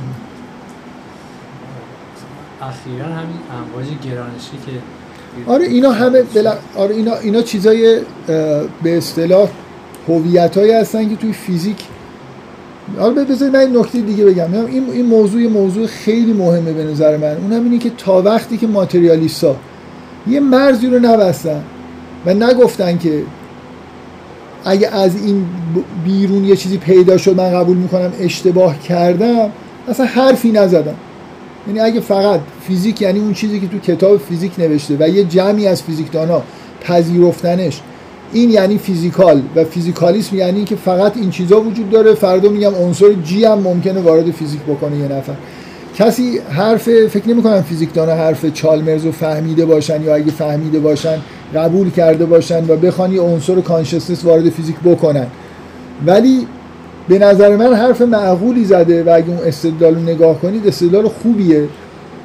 و نکته اینه که آیا مجازن این کارو بکنن یا نه؟ یعنی اگه الان فیزیکدانا پذیرفتن یه عنصری تحت عنوان عنصر سی فیزیکالیسم ماتریالیسم نقض شده یا نشده؟ نه. برای اینکه فیزیکدانا پذیرفتن دیگه. این اصلا این یعنی هیچی دیگه. این اصلا این یعنی یه نظریه‌ای که من برای خودم بشینم و فردا عنصر جی هم بگم مثلا بگیم ولی این عنصری که ما پذیرفتیم چیزه؟ مثلا یه نفر بیاد بگه عنصر جی همون که اون نظم دهنده اولیه که فاین تیونینگ رو ایجاد کرده باید یه چیزی فرض کنیم مثلا دارم شوخی دارم می‌کنم یعنی کلا دیگه از این بعد نمیشه حرف غیر شوخی زد. به نظر من کلا این نظریه تا مرزاشو نبسته. یه موقعی بسته بود. دو هزار سال پیش کسی که ادعای ماتریالیستی می‌کرد یعنی یه چیزی رو حداقل تعریف کرده بود تو ذهنش تو کتابش گفته بود اینه و غیر از این نیست. الان قوانین فیزیکی موجودیتشون کجایه؟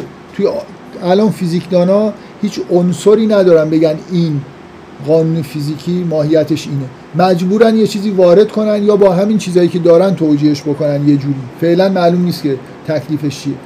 الان قانون فیزیکی باید وارد بشه. به نظر من کانشسنس چیزی که وارد بشه. بعد هی اینا رو بپذیرن و بگن ما هنوز فیزیکالیسممون برقراره. این یه چیز قابل قبولی نیست. یعنی اصلا من می‌خوام بگم حرف اول اینه که نظریه وجود نداره.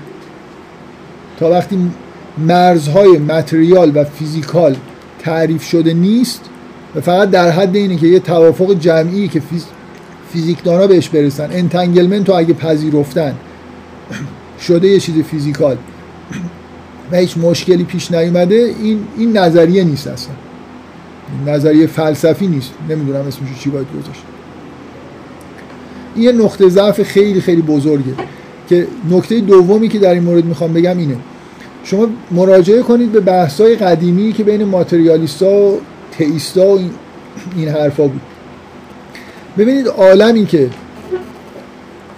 کسایی که اعتقاد به اعتقادات غیر ماتریالیستی داشتن وصف می‌کردن شامل عالم اجسام یا عالم محسوسات یا عالم ماده بود بعد یه عالم مثال داشتن بعد عالم مجردات یا عقول داشتن بعد می‌رسیدن مثلا در نوک هرم به خداوند. این چیزی که الان فیزیکدانا میگن توصیف ها رو بخونید تو کتاب های قدیمی. درباره اجسام عالم اجسام عالم مثال و عالم عقول. می‌بینید توصیف های عالم اجسام خیلی شبیه اون چیزیه که الان به عنوان ماده و ذرات و اینا مثلا میپذیریم. عالم مثال شبیه موج الکترومغناطیسی و ایناست. اصلا نور یه چیزی بود که از نظر اینا موجودات عالم مثال چیزای نورانی بودن. بعد عالم عقول هم باور کنید حالا من یه چون سخنرانی مستقل در این مورد کردم که می‌تونید دسترسی داشته باشید نمی‌خوام بحث کنم. خیلی شبیه عالم شبیه انتنگلمنته خب اگه من یعنی من به نظرم همینجوری که داره پیش میره اون هرم هستی که قدما در مقابل ماتریالیست یعنی کسایی که هرمی نگاه می‌کردن که یه عده بودن می‌گفتن فقط همون بیسش وجود داره دیگه چیز دیگه وجود نداره. بعد همینجور که رفتیم جلو به نظر میاد چیزای دیگه هم وجود داره. حالا هی داره وارد فیزیک میشه و این به نظر میاد این برد ماتریالیسم و فیزیکالیسم یا باختشه. تغییر مرزا باخته. بنابراین هر چیز جدیدی که میاد و میگم مونده اون نوک هرم هم بیارن بذارن و بگن که بردیم دیگه همه رو همین هست. ما, ما به نظر من ما بردیم دیگه. ما هم از اول می‌گفتیم یه همچین ساختار هرمی وجود داره مثلا اون که خود بسنده باشه یعنی تا همین انتنگلمنت خود بسنده است اینجا ماتریالیست نه تا آخه من ماجرا اینه. یعنی اینکه من یه چیزی داشتم نتون خود بسنده نبود یه چیزی اضافه کردم. دوباره خود بسنده نبود یه چیز دیگه اضافه کردم. حالا همینجور این اد... اینجا به جز کانشسنس هست. آه خب آه خب دیگه. حالا اون- اونم اگه اضافه بکنم. موضوع اینه که این مرزا رو که دارم تغییر خب یه جایی باید ببندم بگم آقا این خود بسنده است. اگه یه چیزی پیدا کردید من نتونستم توجیه بکنم من نظریه‌مو می‌ذارم کنار. نه اینکه اون چیزی که تو پیدا کردی رو میارم تو یه خورده این دایره‌مو بزرگتر می‌کنم. حالا خود بسنده است. حالا یه چیز دیگه پیدا شد دوباره اونم میارم تو. فیزیکدان ها همین کارو می‌کنن. ها فیزیکدان که atheist نیستن بیچاره با نهایت صداقت و چیز دارن سعی می‌کنن واقعا یه چیز توجیه نمیشه میگن این چیز میاریم تو دیگه بالاخره. اونا که کار ندارن که چند تا خوشحالم میشن. من فکر کنم فیزیکدان به طور متعارف از اینکه مثلا یه پدیده جدید مثل entanglement کشف شده خوشحال دیگه چرا ناراحت بشه. جالبتر شد فیزیک. بعد پدیده های جدید تکنولوژی های جدید ممکنه بیارن. با است دیگه همینجور. عناصر جدید وارد بکنه. نک- نکته اول این که اصلا این مرزهای متغیر باعث میشه که این احساس به آدم دست بده که نظریه وجود نداره. یعنی که ماتریالیسم یعنی من باید مرزهایی بکشم. این فرق می‌کنه با اون تغییر مرزهایی که مثلا در مورد نظریه تکامل توسط یه از علمای مذهب اتفاق افتاده توی یه بحث فرعیشون یه مرز رو عوض کردن. این موضوع مرز بندی و خود بسنده بودن اصل ادعاست. بنابراین تا وقتی که این مرزا محدودش معلوم نشده ادعای مشخصی وجود نداره که قابل بحث باشه. بعدم اینکه من تاکید دارم که این چیزهایی که اضافه کردن شبیه همون چیزی شد که قدما می‌گفتن. یعنی این عنصرای شبیه عالم مثال و عقول و اینا هی داره وارد میشه. فردا عنصر جی هم وارد میشه که در نوک هرم وجود داره و فقط اون آخر داور باید بگه کی برده. فیزیکالیستا بردن ماتریالیستا بردن. این این می‌خوام بگم مثلا این تغییر کلمه ماتریالیست به فیزیکالیست یه چیزی توش هست یه تریکی توش هست. بگید ماتریالیست دیگه بگید ماتریال چیه؟ فیزیکالیست یعنی آنچه فیزیکدان ها می‌گویند یا قبول دارن این که نشد که. بگید ماتریال چیه؟ باید تعریفش بکنید مرزشو بگید بعدا وارد بحث بشیم. فیزیکالیسم یه جوری یه نظریه خیلی دینامیکیه همینجوری برای خودش مرز بزرگ شدن یه وقتی حتی اون مسائل قبلی که پذیرفته شده بود و نقض می‌کنه یا باعث تناقض تو میشه تازه. یعنی نه تنها این مرزه داره گسترده میشه بلکه یه چیزای جدیدی که ممکنه کشف بشه ممکنه با اون در واقع مثلا آخه با چی؟ اون قدیمیه چیه که باش یه چیزی در تناقض بیفته؟ قدیمی ادعای این بود که مثلا فقط همین اتما این توپای کوچولو وجود داره. اصلا توپ کوچولویی که وجود نداره. حالا فرض کنید اون ایده یونانی قدیمی بود که یه سری اتم وجود داره و همه چیز از اینا ساخته شده. هیچ چیز دیگه ای هم نیست. ذهن و روح و اینجور چیزا دیگه وجود نداره. خب حالا چی می‌تونه با این همین که یه چیزی غیر اینا وجود داره با اصل ادعا تناقضه. و بزرگش بکنید هی بزرگش بکنید.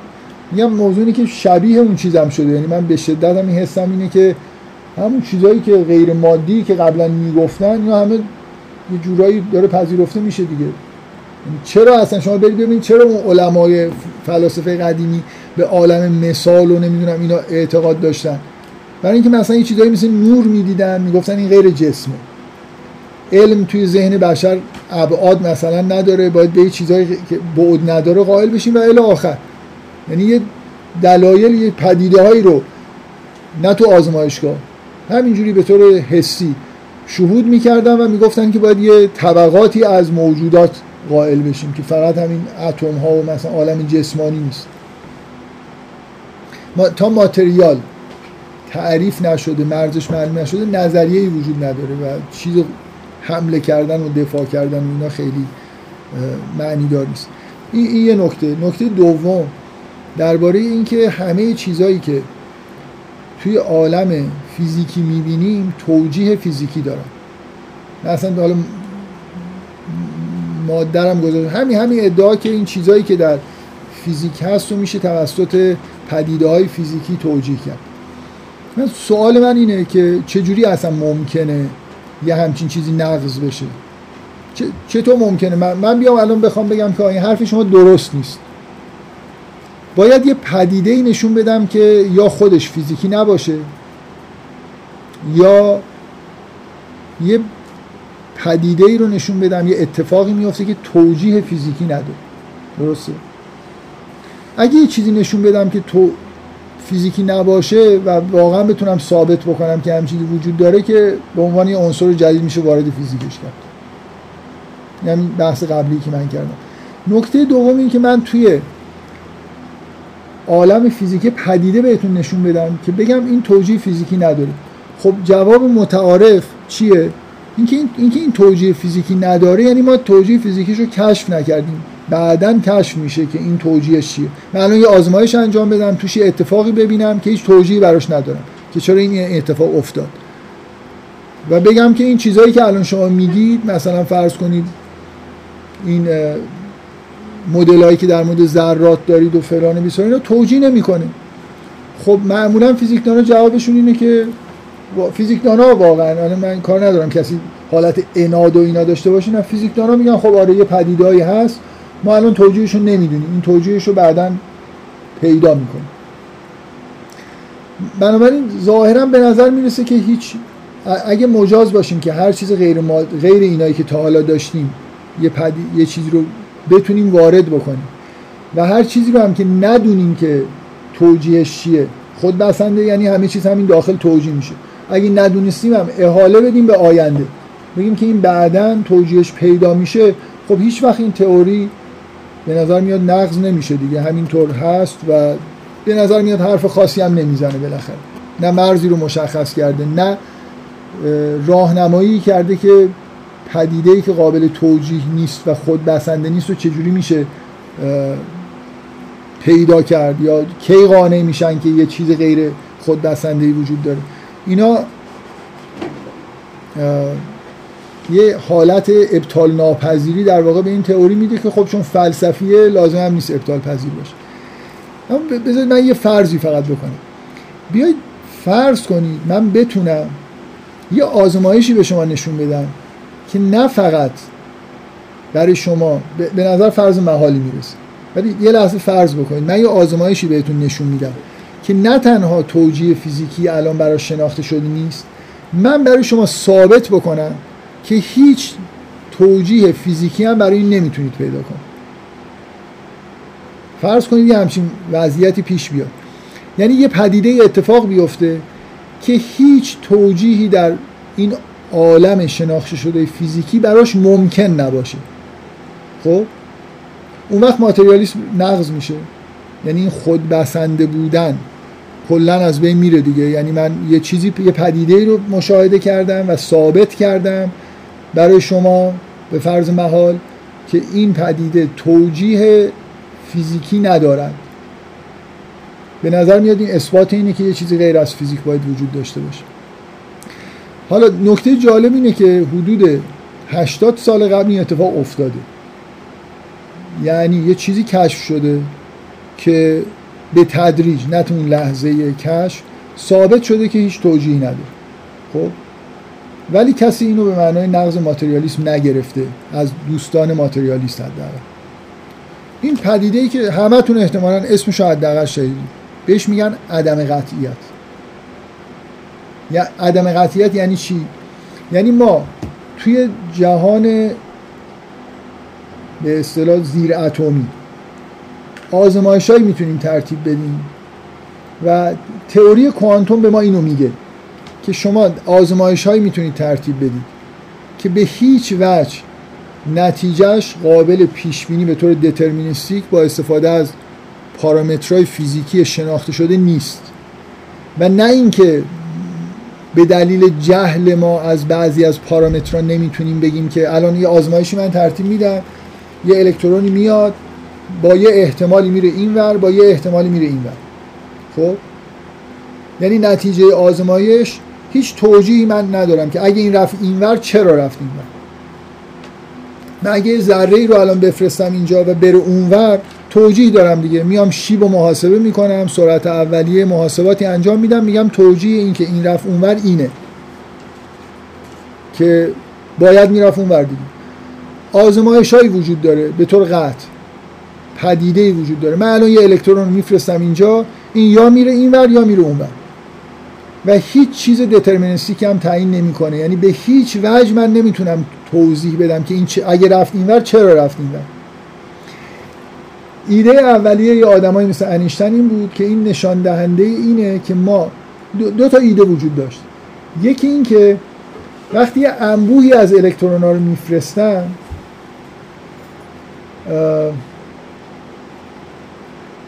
کلا می‌دونم چه اتفاقی میفته و علت اینکه یه دونه الکترون رو میفرستم نمی‌دونم یه جوری به اینه که جهل به شرایط دارم. مثل اینه که مثلا بگید ببینید اینجا یه چیز یه سطح میز کاملا صاف در نظر بگیرید. هیچ شیبی نداشته باشه هیچ نقطه‌ای روش نباشه. یه گلوله کاملا صاف خیالی رو روش هل بدید میره سمت چپ. می‌تونم بگم که یه عاملی وجود داره. مثلا یه جریانات هوایی که تحت کنترل من نیست. و چون من اونا رو تو مدل خودم تو مدل من این باید صاف می‌رفت. ولی رفت سمت چپ. سمت چپ از این وری که من نشستم. من این رو نشون میدم. این, این وری رفت. بعد توجیه هم براش ندارم.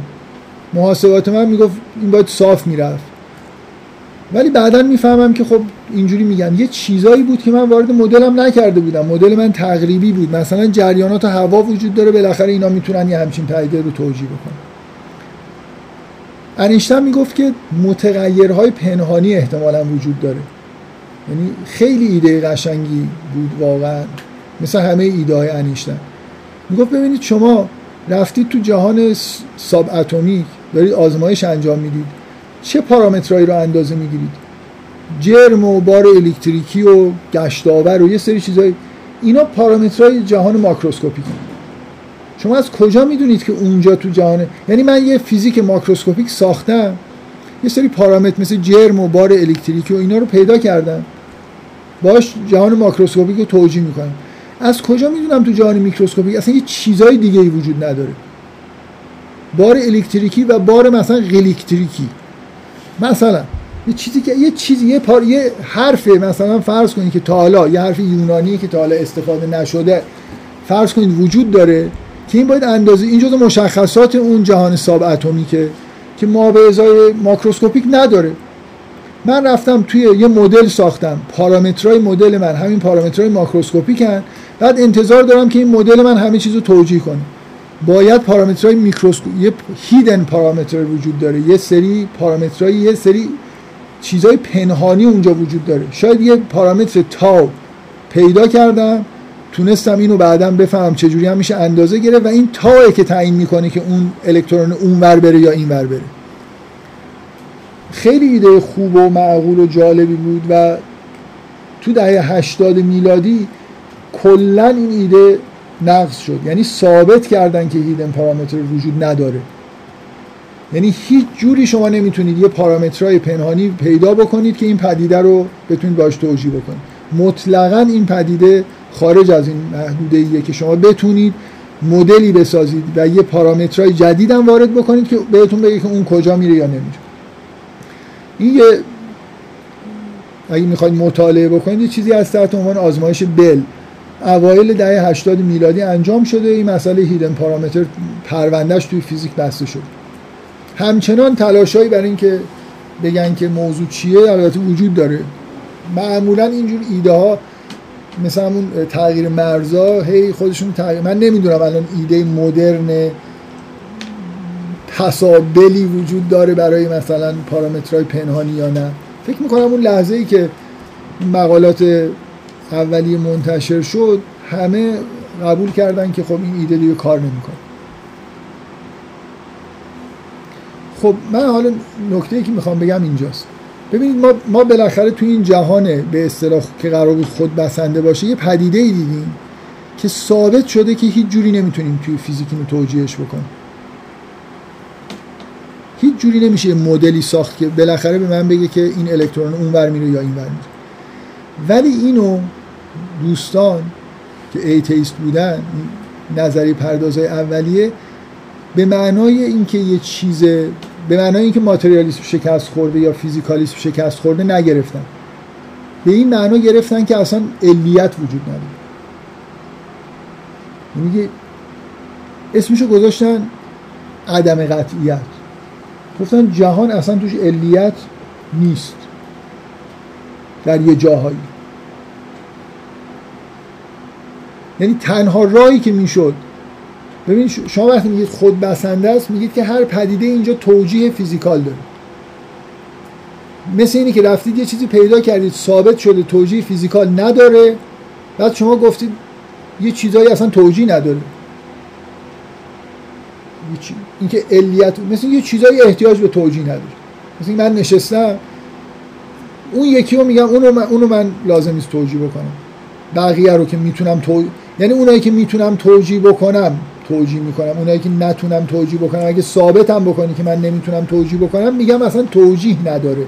توجیه نمی‌خواد ببین علیت وجود نداره یا این اسمی که برای این پدیده گذاشتن گفتن عدم قطعیت یعنی توجیه نمی‌خواد یعنی نرید دنبال این که این چرا رفت اینور یا چرا رفت اونور جهان یه جاهایش دترمینیستیک میگن نیست.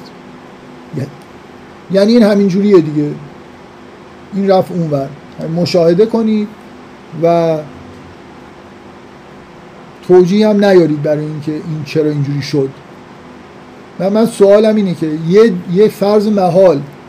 اگه به من یه قرن قبل می‌گفتید یه قرن قبل زندگی می‌کردم که آیا ممکنه یه روزی در فیزیکدان ها یه پدیده ای کشف کنن و یه اثباتی داشته باشن که نه تنها توجیه نداره هیچگاه توجیه نخواهد شد در محدوده فیزیک.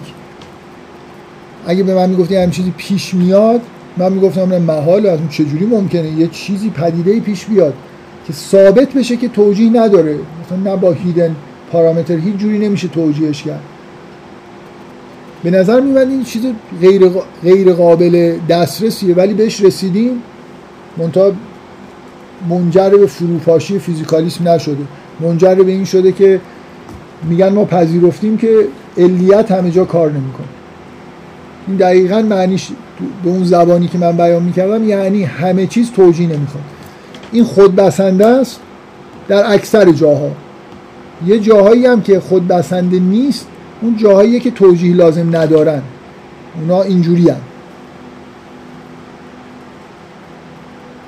خیلی اتفاق تاریخی عجیبیه که من دفعه قبل گفتم که شما یه جایی احساس می‌کنید که بعضی از مسائل طوری پیش میره که کاملا واضحه که اون افرادی که این حرفا رو می‌زنن بایاس دارن یعنی نمی‌خوان این طرف رو بپذیرن.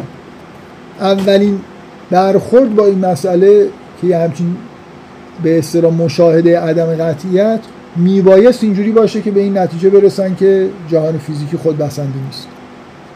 نه اینکه علیت نقض بشه. من یه بار اینجوری اینو بیان کردم توی یه کلاس دیگه گفتم ببینید مثل اینه که همه من همه یه چیز مشترک داشتیم. اینکه هر چیزی دیدیم و باید بتونیم توجیه کنیم. اینو همه قبول داشتیم. اختلاف سر این بود که آیا توجیه ها می‌تونه در هیته جهان مادی اتفاق بیفته یا به چیزی فارغ از جهان مادی نیاز داریم برای توجیه پدیدهای مادی. بعد یه چیزی پیدا شد که نمی‌شد توجیهش کرد. طرف اون اولی که همه قبول داشتیم و برداشت. اینکه همه چیز باید توجیه داشته باشه. یعنی یه جای همه چیز باید توجیه داشته باشه یعنی من جواب همه سوالا رو میدم. وقتی یه چیزی رو میگم توجیه لازم نداره یعنی جواب این سوالتو نمیدم. این یکی توجیه پیدا نکردم.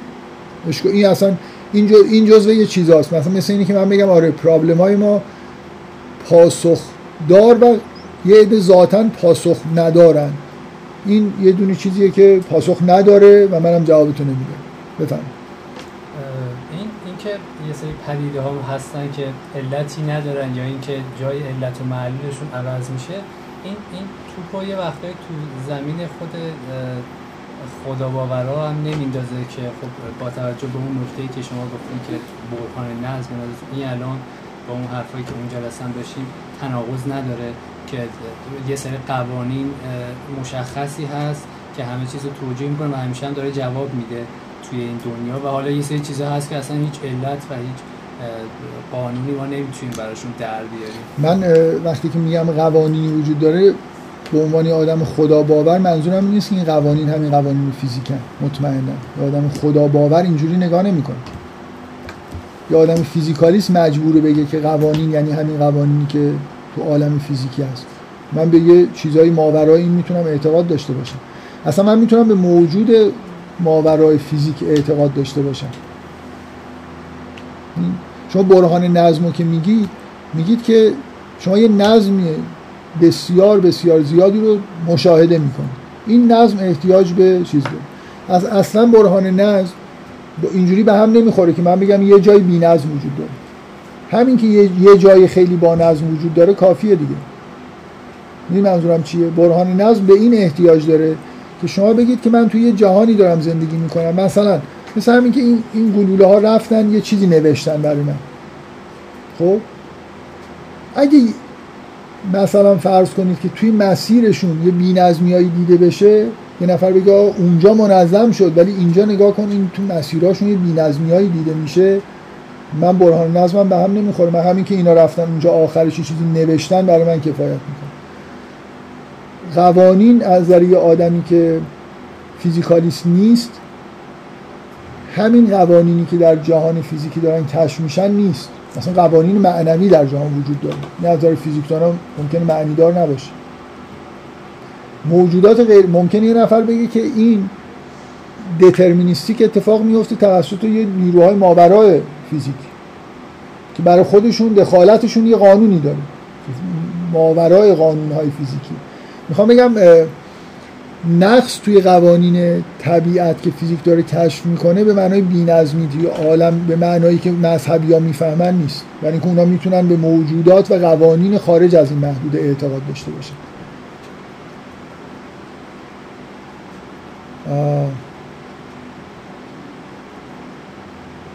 خب این یه ماجرای تاریخیه که من حالا بذارید من در مورد این یه بحث مختصری رو ادامه بدم من بیشتر این مسئله رو مطرح می‌کنم. برای خاطر اینکه دوست دارم بگم که بایاس هایی وجود داره و یه فرار کردن از یعنی باز یه تغییر مرزهای یه بار دیگه ببینید این نه تنها اون مرز اون چیزی که ماتریال یعنی چی تغییر می‌کنه مرز اینکه توجیه یعنی چی هم داره تغییر می‌کنه به دلخواه. یعنی اون یه عبارتی که شما می نویسید که تعریف ماتریالیسم یعنی هرچه هست مادی است. و همه پدیدهای مادی توجیه مادی دارن تمام واژه‌ای که به کار بردید همینطوری قابل تغییرن. مثلا تمام پدیدهای مادی هم نه. مثل اینکه من بگم تمام چیزهایی که وجود دارن یه جورایی مادی هستن و بعضیاشون اکثرشون هم توجیه های یه جورایی مادی دارن. مثلا یه همچین نظریه بیان بکنم. نه معلوم اون مادیه چیه؟ نه اینکه اینا همشون خلاصه توجیه دارن ندارن. مثلا شما بیانی از ماتریالیسم پیدا کنید به عنوان مکتب. که یه چیز روشنی بگه که بتونیم در موردش بحث بکنیم. به نظر من همچین بیانی وجود نداره. نشانش هم همین که این کلمه ماتریالیسم تبدیل شد به فیزیکالیسم. برای اینکه باز باشه جلوش. حالا این پدیده عدم قطعیت واقعا چی رو نشون میده؟ من یه جوری حالت جدلی بحث کردم دیگه. اینکه شما اگه همچین پدیده رو ببینید با این اعتقادی که دارید باید از اعتقادتون دست بردارید و اینکه برید بگید که توجیه لازم نداره یا دترمینیستیک نیست و اینا یه چیز یه ادعای خارج از حرفی که اول داشتید می‌زدید. ولی اینکه این پدیده های این شکلی چجوری توجیه میشن راههایی داره همچنان من, من, من احساسم اینه که چیزی که نتیجه گیری می‌کنن فیزیکدان ها از مثلا فرض کنید آزمایش های بل و اینکه میگن هیدن پارامتر وجود نداره به نظر من نهایتا از لحاظ فلسفی ما رو به اینجا میرسونه که یه مدل ریاضی خودبسنده برای پدیده های چیز وجود نداره. یعنی اگه اون برهان ها رو نگاه کنید اینکه فیزیکدان ها خب از نظر فیزیکدان ها چیزی که به صورت ریاضی قابل بیان نباشه احتمالا اصلا قابل پذیرش نیست. بنابراین به این حرفی که من دارم می‌زنم اصلا ممکنه هم حتی نفهمم که یعنی چی. یعنی یه مثلا قانونی وجود داره که من نمی‌تونم یه پارا... خب یه چیزای غیر قابل اندازه‌گیری وجود داره. که نمیشه به صورت پارامتر بیان کرد. یا یه روابطی وجود داره که تو ریاضی نیستن. مثلا در نظر فیزیکدانا ممکنه معنی نداشته باشه. ولی از نظر فلاسفه معنی داره. یعنی فلاسفه میگن که این یه فرضه که قوانین فیزیکی بیان ریاضی دارن. که بعضیا جدای از این بحثایی که من دارم می‌کنم کلا شک دارن که این درست باشه. مثلا اون راجر پنروز که من هفته پیش ازش نقل قول کردم جز فیزیکداناییه که می‌فهمه این مسئله رو. و سراحتا میگه که من ایمان دارم که همه قوانین فیزیک به صورت قوان... به صورت معادلات ریاضی قابل نمایش. حداقل فیزیکدانا باید اینو بفهمن که این یه ایمانه. یه ایمانی که شاید غلط باشه. اگه شما صرف نظر بکنید از اینکه می‌خواید مدل های فرمال ریاضی پیدا بکنید که توش قوانین فیزیکی بیان میشن و همه پیدا رو توجیه می‌کنن شاید یکی بتونه بیاد بگه که من به یه معنای ماورای این فیزیک موجود می‌تونم یه توجیهایی پیدا بکنم برای این پدیده ای که شما دارید میگید. من منظورم فهمیدید. من فکر می‌کنم اون چیزی که دقیقا ثابت شده اینه که شما نمی‌تونید یه بستی از فرمالیسم مکانیک کوانتوم. یه مدل ریاضی شامل مکانیک کوانتوم پیدا بکنید که این پدیده توش توجیه بشه همین. یه راههایی هنوز هست. من من چیزم اینه که نمی‌خوام بگم که این پدیده مرگ ماتریالیسم به معنای مطلق مرگ یه جور نگاه فیزیکالیسی با فیزیک موجود. ممکنه یه فیزیک دیگه ای وجود داشته باشه. اصلا قوانین و ریاضی بیان نکنه و بعد یه جورای دیگه یه توجیهایی بتونه بکنه. من در مورد فیزیک آینده مثلا چند قرن بعد نمی‌تونم اظهار نظر بکنم. چون فیزیکالیسم ظاهرا یعنی اینکه همین کار چیزی که تو این فیزیک فیزیک موجود ممکنه تغییر ماهیت بده. بفرمایید. تو اینجا هست مثلا به تجربه شاید بهش رسیده باشن اینه که اینا یه سری از پدیده ها رو از خیلی سال پیش تا همین الان مثلا میگن آقا ما اینو پستپون کنیم یه زمانی یه, توجیه برای این به وجود میاد. مثلا الان نمی‌دونیم چه دارک ماتر چیه اینو پستپونش می‌کنیم. یه زمانی یه جواب برای این پیدا می‌کنیم. و خب این تجربه این چند صد سال به اینا ثابت کرده که هیچ چیز بازی حداقل نمونده. بالاخره توجیه شده. یه چیزی که پستپون شده به آینده اینا تونستن بعدا توجیهش بکنن. فرق بین مسئله عدم قطعیت همینه دیگه. ما یه اثباتی داریم که این توجیه نمیشه. مگر اینکه همین حرفی که الان من زدم که برای فیزیکدان ها خیلی ناگواره. اصلا فیزیکو از بنیاد بیاید مثلا بگید که قوانینش ریاضی نیست. کل فیزیکو کلا از اول بیاید مثلا بازنویسی بکنید. اون که شما میگید اینه که مثلا فرض کنید یه چیزایی رو نمی‌فهمیم بعد مثلا فرض کنید یه پدیدهایی برای ما قابل درک نیست. همین مدل ها مثلا تکامل پیدا می‌کنن یه چیزی قابل درکی میشه برای ما. یا یه نظریه های جدید جالبی میان.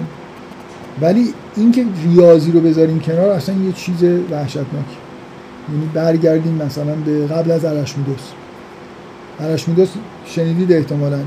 مکتبی داشت که می‌گفت که عالم بر اساس اعداده.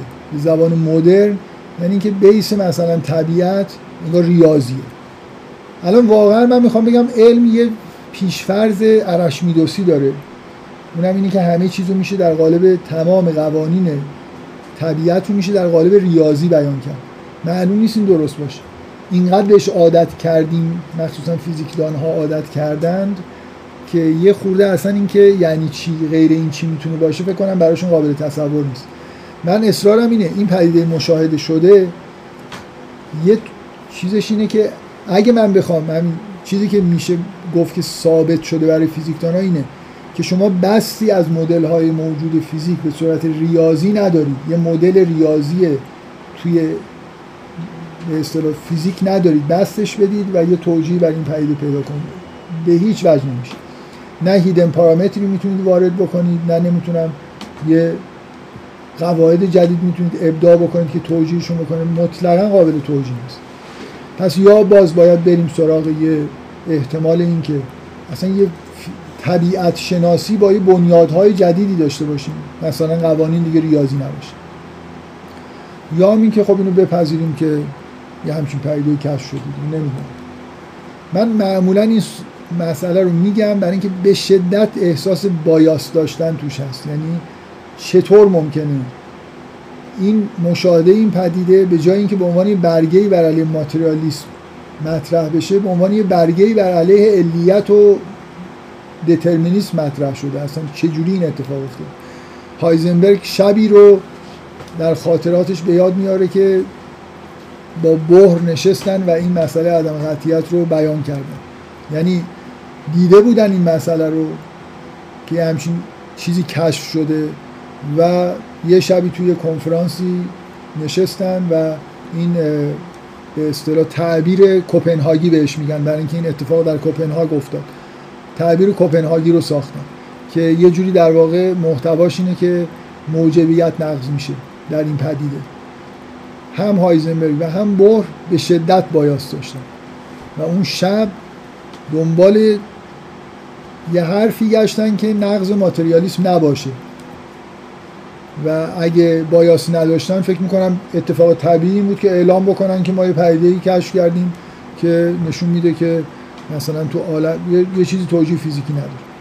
اینو باید بیان می‌کردن نه اینکه یه چیزی پیدا که یه جایی پیدا کردیم که یه چیزی اصلا علتی نداره. موجبیت نقص شد خب من در مقابل ماتریالیسم یه جلسه بحث کردم که طرف مقابل چی میگه و نتیجه بحث من اینه که هیچ. مثلا چیزی شما بگید چی میگه دیگه. من یه چیزی گفتم یه چیز تعریف متعارف. نه هیچ کدوم از این ادعاها مرز ندارن. همینطور بازن و همه چیز توش جا میشه. بنابراین من, من چی می‌تونم دیگه؟ وقتی که اینقدر انعطاف پذیره وقتی مرزهای اصلی مکتب معلوم نیست کجاست و ادعای اصلی چیه؟ اصلا چی میشه بر علیهش گفت؟ این جلسه با این بیان هیچی به پایان می‌رسه.